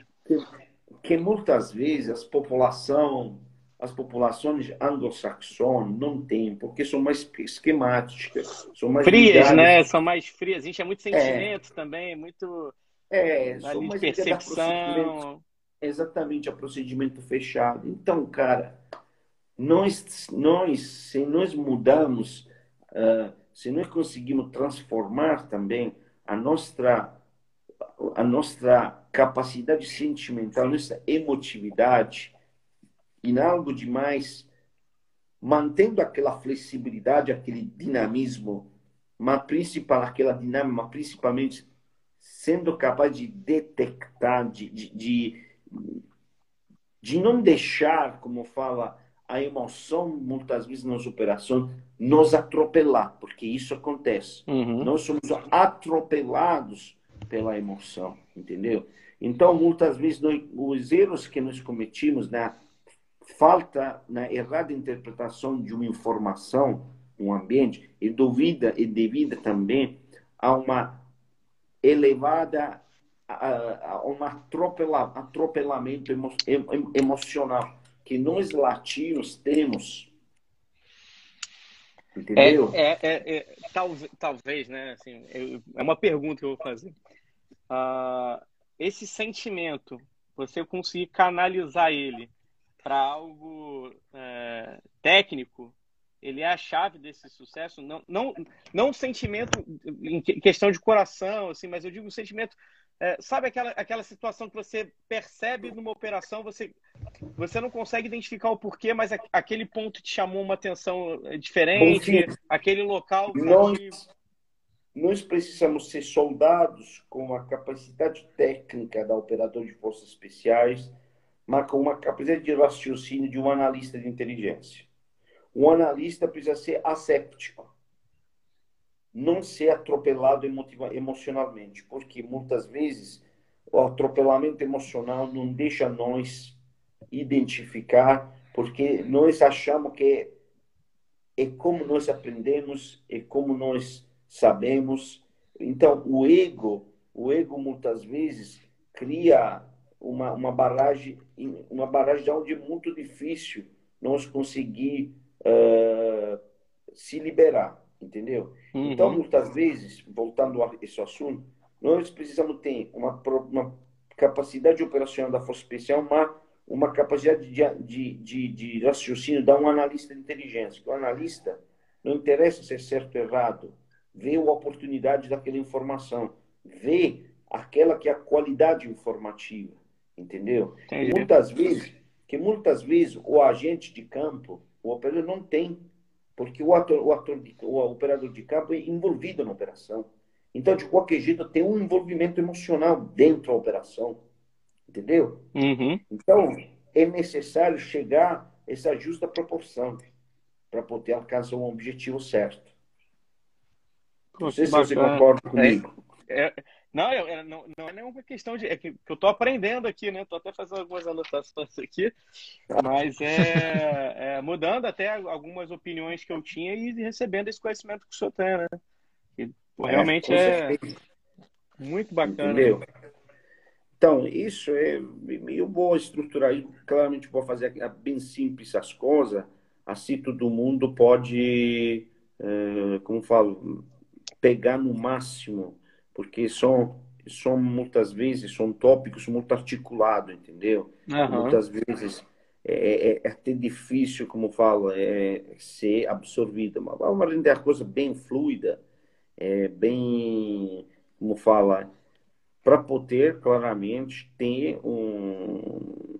E depois eu vou ver com o Samson, se a gente monta uma pista com um sistema que eu vou levar no Brasil, que é feito de luzes. Uhum. Essas luzes transmitem um sinal para discriminação de alvo. Esse é um produto que a gente construiu em colaboração com uma empresa que faz isso. Então, essas luzes induzem o cérebro ao reconhecimento e uma discriminação, ao reconhecer informações. Uhum. E depois você vai interpretar no tiro, no alvo. Oh, bacana. Entendeu? Bacana. Interessante. Eu tenho que reconhecer, tenho que fazer aquele cálculo de um segundo para poder depois interpretar aquela informação que eu recebi no tiro, no alvo. Pô, muito bacana. Entendeu? Isso... Achei... Pode falar, Giovanni. Vamos fazer a parte prática e a parte, como falo, mais teórica. Teórica é uma transformação de parte prática para poder transformar aquele conceito em alguma coisa de concreto, entendeu? Porque o operador quer ver a coisa concreta depois. Sim, ele quer a materialização desse conhecimento. Tá? Fala assim, beleza, você explicou um monte de coisa aí, mas vem cá, como é que eu ponho isso aqui em prática, né? Exatamente. Pô, excelente. Quem está participando da live, está assistindo a live, o pessoal que vai participar do W2C, já coloca aí, por favor, já vai mandando um comentário aí, ó, eu vou participar.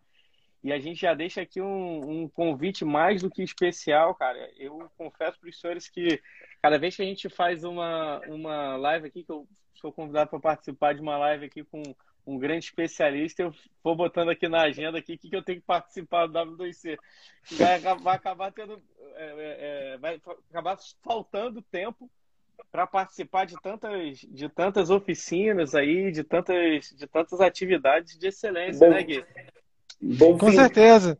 Eu vou até só para falar bem rapidinho aqui, porque eu notoriamente falei bem pouco, porque eu também fiquei aprendendo aqui. Aqui o problema não tem nada para acrescentar, uma perguntinha ou outra aqui, porque, cara, são dois titãs aí e que um especialista na área e o outro que é um apaixonado pela área. Não, eu falei, meu irmão, eu vou ficar aqui escutando só. É o que fiz hoje. Eu sempre falo, pessoal, eu não sou um especialista. Eu sou um coletor de informações. Não sou um especialista. Eu gosto de ter um confronto com o especialista, porque eu não acredito no conhecimento absoluto da verdade. A verdade pertence a Deus, não ao homem. Se como nós não somos Deus e não temos pretensão de ser, precisamos ter capacidade de raciocínio. Então, como fala, até as minhas palestras são palestras bastante estranhas, porque não gosto de ficar lá, já não gosto de ficar atrás de mesa. Fico para frente. Porque eu gosto que o pessoal tenha uma participação, tenha um envolvimento no assunto. Porque senão fica só uma pessoa falando e outra ouvindo, tudo bem. Não dá possibilidade de intervir, não tem possibilidade de bater papo. Você está fazendo o quê? Não, como eu falo, não me chamo Anitta, não sou diva de funk, cara. Entendeu? Não tenho bunda para mexer. Então, eu gosto, você é um coletor informativo. Eu gosto de ouvir, como eu falo, de falar, mas de ouvir também, porque claramente hoje... nós estamos em uma parte histórica, num momento histórico, onde nós precisamos ter capacidade de coletar informações e principalmente de, como falo, descobrir praticamente, de selecionar aquela qualidade informativa que muitas vezes é intoxicada. Então isso também no treinamento é importante, porque muitas vezes a gente vê muitas coisas, muitos grandes especialistas que falam hora e hora de vídeo no YouTube, mas muitas vezes aquele especialista não é um comunicador informativo. Entendeu? Então, o que acontece? O instrutor que vê aquela matéria, porque vê aquele operador fazer, ou aquele instrutor fazer, copia aquele procedimento sem raciocínio. Porque não recebeu interpretar aquela informação. Sim. E ele não consegue nem discutir, né, se aquilo, fazer qualquer tipo de mudança, porque ele só sabe que aquilo é aquilo. Ele, por quê? Exato. Não sei, eu só sei que é assim. Não é importante saber se é certo ou não. Por quê? É porque o certo não é algo de... como eu falei, não sei se existe essa palavra em português, de dogmático, de indiscutível. Sim. Entendeu? O certo é uma coisa de adaptivo. Pode ser bom para mim, mas não para você. E vice-versa. E vai mudar em tempo e espaço, né? O que é uma verdade, entre aspas, absoluta hoje, daqui a um mês ela pode não ser. Exatamente. Por isso eu não acredito em curso de divos, cara. Divos é para ser cantor na televisão, cara. Entendeu? Uhum. É para ir na televisão. Nós não temos nem lindos, nem temos atributos para ser diva de televisão. Então, nós precisamos ser coletores de informações e transmitidores de informações. Sim. Essa é a minha ideia. Fazer a leitura, né? Fazer a leitura, né? Exatamente. Entendeu? Não acredito absolutamente na verdade absoluta. Sempre fui muito crítico quando eu já vi no Brasil muitos estrangeiros vindo no Brasil dar aula. Gente, para poder dar aula em um país, precisa conhecer aquele país. Ok? Se alguém nunca comeu um picolé de rua, não pode saber quem é. O mais grande problema é isso. Muitas vezes nós trazemos a nossa experiência em um ambiente onde a nossa experiência pode ser que não vale nada. Entendeu? Por isso eu comecei falando que o Brasil não é um país para amadores, cara. O Brasil não é um país de amadores, cara. Se você não tem a capacidade técnica, a capacidade linguística, fica complicado conseguir transmitir, porque a capacidade linguística é um indicador de conhecimento adaptivo de um cenário. Esse é outra coisa que eu vou enfrentar. A capacidade de adquirir informações é... se eu falo bagulho, pode ser que o carioca sabe quem é, o paulista não. Entendeu? Então eu utilizei um termo de comunicação que até, como eu te falo, dois brasileiros, cidadãos brasileiros, mas em lugar diferente, um vai interpretar e o outro não. É verdade. Então, por isso eu falo, como é possível conseguir interpretar, conseguir passar algo, alguém que a sua presença no Brasil foi simplesmente limitada a uma permanência curta. É difícil, gente. Eu não teria saco de ensinar a polícia. Chegando uma semana e viajar, cara. É difícil, cara. No Oriente Médio, nós conseguimos fazer um bom trabalho porque moramos lá anos. Só para interpretar o comportamento das pessoas, precisava de anos, cara. Não de uma semana. Vou fazer o curso lá e tudo bem. Foto, abraços, t-shirt, boné. Não funciona assim, cara. E uma Giovanni, informação passada, né, como uma certeza absoluta, ela pode, inclusive, gerar morte de operadores, né? Eu digo, não, esse procedimento, é assim que faz, é assim que se resolve esse problema. Só que resolve esse problema, entre aspas, no Oriente Médio. Se resolve esse problema, entre aspas, na Europa. Mas até aqui no Brasil a gente vê isso, né? A diferença de local, por exemplo... A própria construção do ambiente, o que tem, né? Questão balística, proteção balística, isso tudo vai influenciar. E se você não tem realmente essa vivência, essa experiência, eu não digo só experiência prática, que tem que ser experiência prática, mas de conversa, de estar ali, de ouvir experiências, de receber essas informações, coletar essas informações, você só botar o que você tem na mesa ali, pode ser que muitas vezes essas suas cartas do baralho, elas levem os operadores a situações complicadas. Sem dúvida. Pô, que bacana. Pô, bacana demais, cara. Cara, a gente já tá... Que horas são aí, ô? 3h20 da manhã. 3h20. Daqui a pouco vamos tomar café com o Giovanni. Deixa eu só fazer uma perguntinha bem rapidinho em relação a esse assunto aí. A gente, não pela gente, mas por causa do horário mesmo, aí daqui a pouco realmente vai tomar café da manhã com você. Vocês falaram aí, os dois, sobre essa... que você realmente precisa viver no país e tudo mais. Mas o processo cognitivo mental, você consegue ensinar... num relativo curto período num curso? Tudo bem que cada lugar é um lugar, mas o processo cognitivo para você começar a ler essas informações, eu imagino que você consiga colocar num pacote menor. Procede ou não? Ou você acha que demora um tempo grande? Nós precisamos, como fala, claramente dar uma moldura básica, se pode fazer em um tempo curto. Mas claramente é como tocar guitarra. E num tempo curto eu posso te ensinar, como fala, a fazer claramente.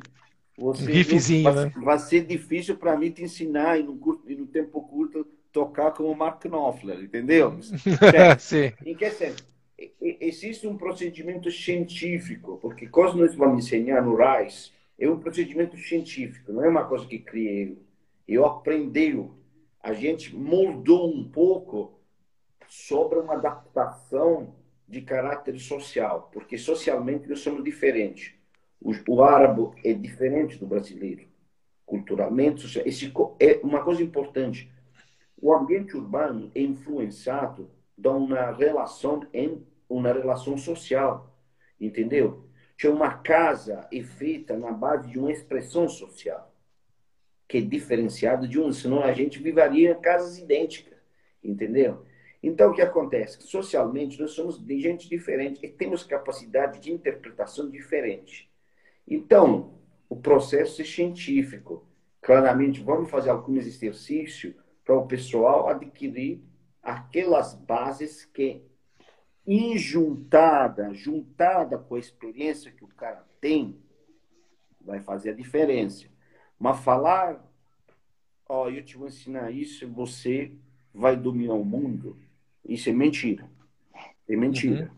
É que falar isso é mentiroso. Não, você não vai dominar nada. Você vai perceber e vai acrescentar de pouco ou de muito aquilo que você já tem. Entendeu? Cara, olha... Daquele que você já tem, entendeu? Que você... Que muitas vezes você nunca explorou, cara.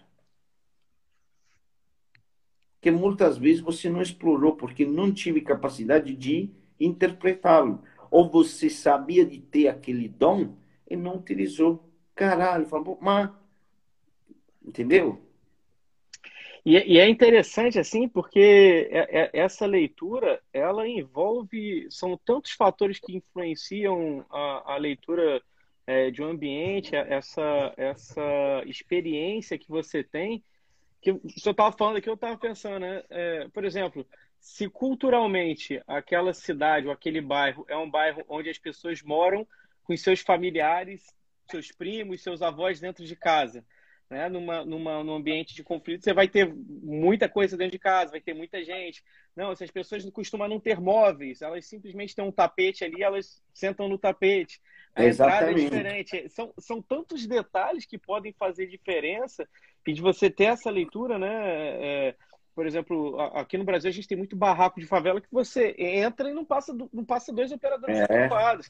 E aí o cara vai me ensinar uma técnica de um outro país onde as portas são gigantes. Exatamente. Você imagina, cara, você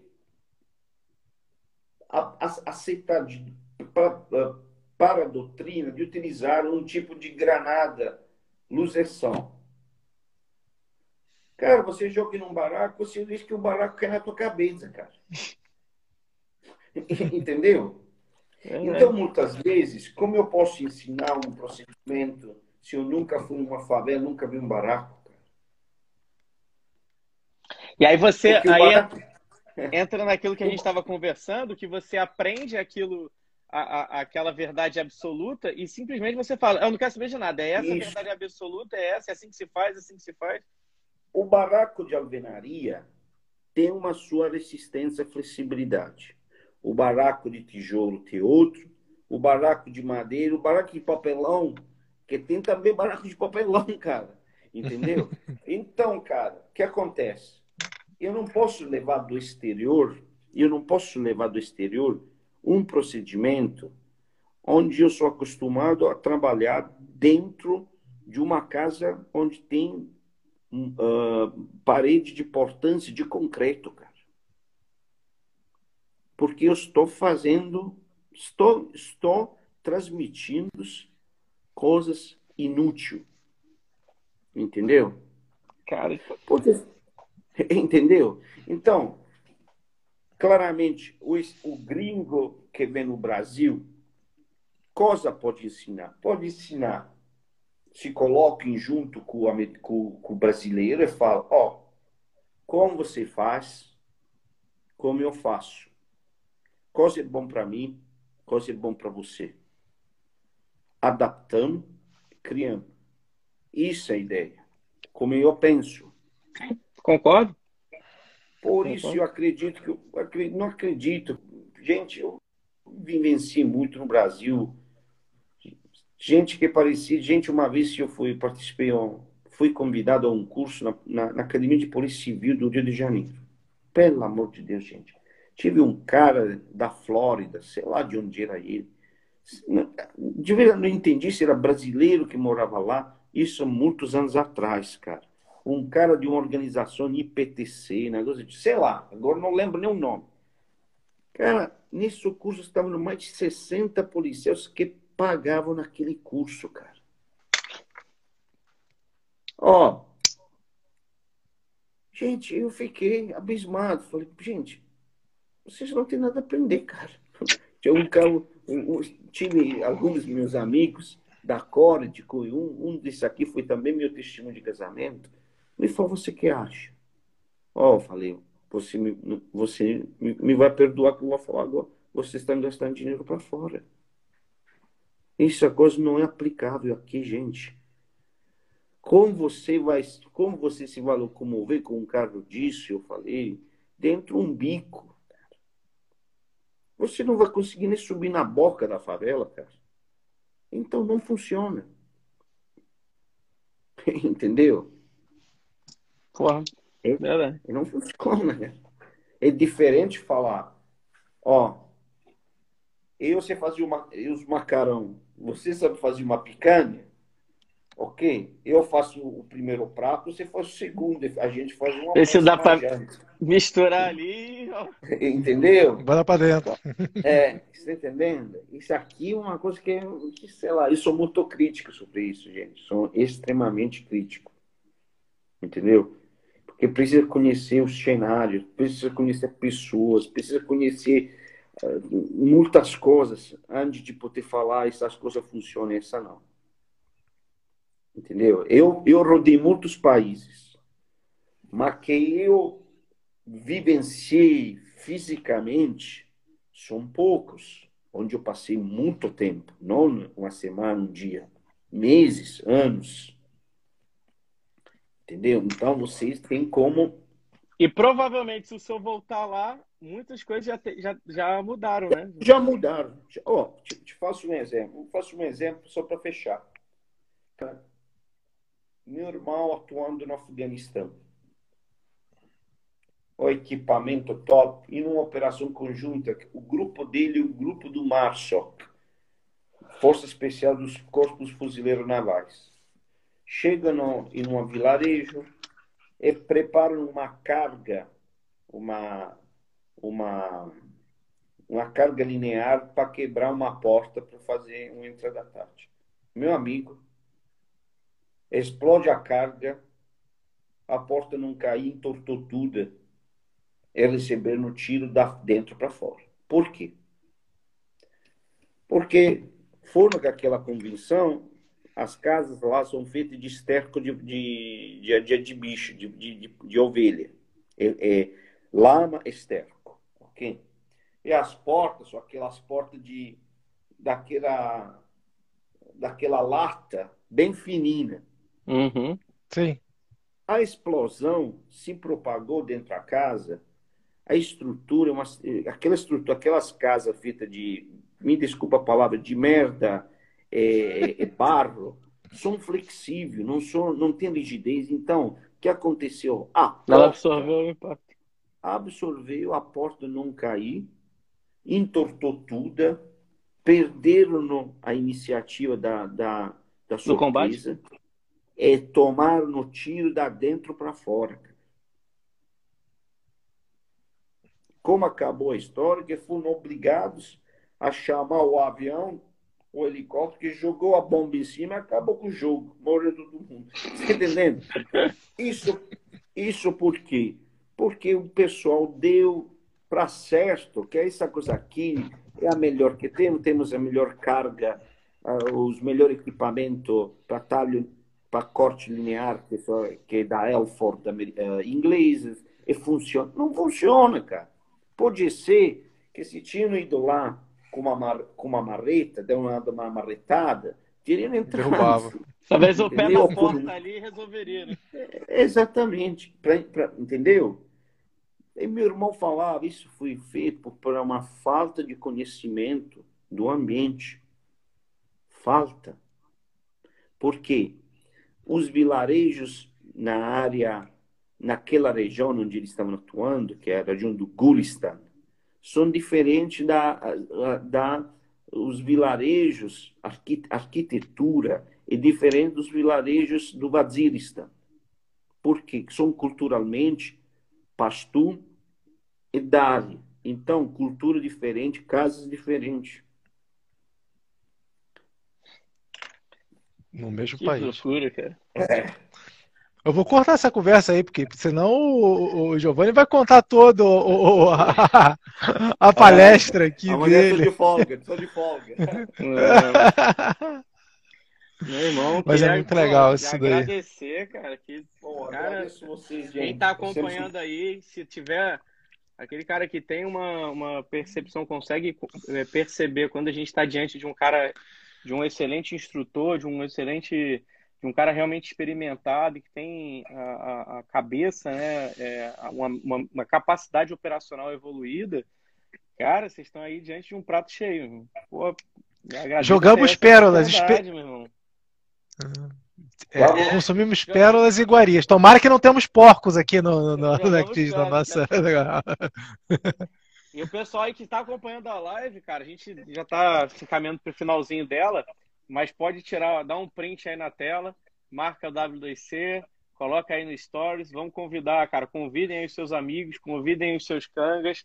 A gente tem falado, Jô, que o W2C ele é um evento de um operador brasileiro, né? É um evento muito coração, é um evento de energia. Se só quando estiver lá, o senhor vai sentir isso. A energia é latino até o talo, né? É algo fantástico, assim.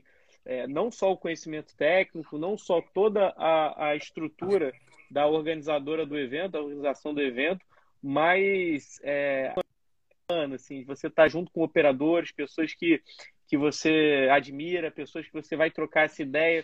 Pô, esse sentimento que eu tô tendo aqui agora, né, de receber conhecimento, de tá agregando em 2 horas e meia, que um falou aí, né, de puro conhecimento, você evoluir tecnicamente, coisa que você talvez em 1, 2, 3 anos não evoluiria sozinho. Talvez não, você não evoluiria sozinho, é regra. Então, isso é muito bacana. E aí o pessoal que está acompanhando, cara, convidem as pessoas especiais que vocês conhecem, convidem aqueles operadores, aqueles estudiosos, aqueles interessados no assunto, aqueles atiradores, aquelas pessoas que vão absorver esse conhecimento, porque é um evento fantástico, cara. Então, quanto mais pessoas do bem, quanto mais pessoas realmente boas estiverem no evento, mais a sinergia, maior a troca de informação e maior até o proveito de uma palestra, de uma instrução como essa que a gente acabou de participar aqui, né, de receber esse conhecimento, lugar e ver que está todo mundo realmente recebendo esse conhecimento e as pérolas não sendo jogadas aos porcos. Exatamente. Pessoal, eu vou... espero vocês. É isso aí. E fazendo só para finalizar aqui da minha parte também, ali com o Caveira que ele falou, sobre o pessoal da segurança pública, atirador, mas vocês veem de todas as pessoas que estão conversando, até o Giovanni que não é exceção, que toda essa mentalidade que ele passa, você, ainda que você não seja um operador de segurança, você consegue usar todas essas informações e adaptar a sua vida pessoal, cara.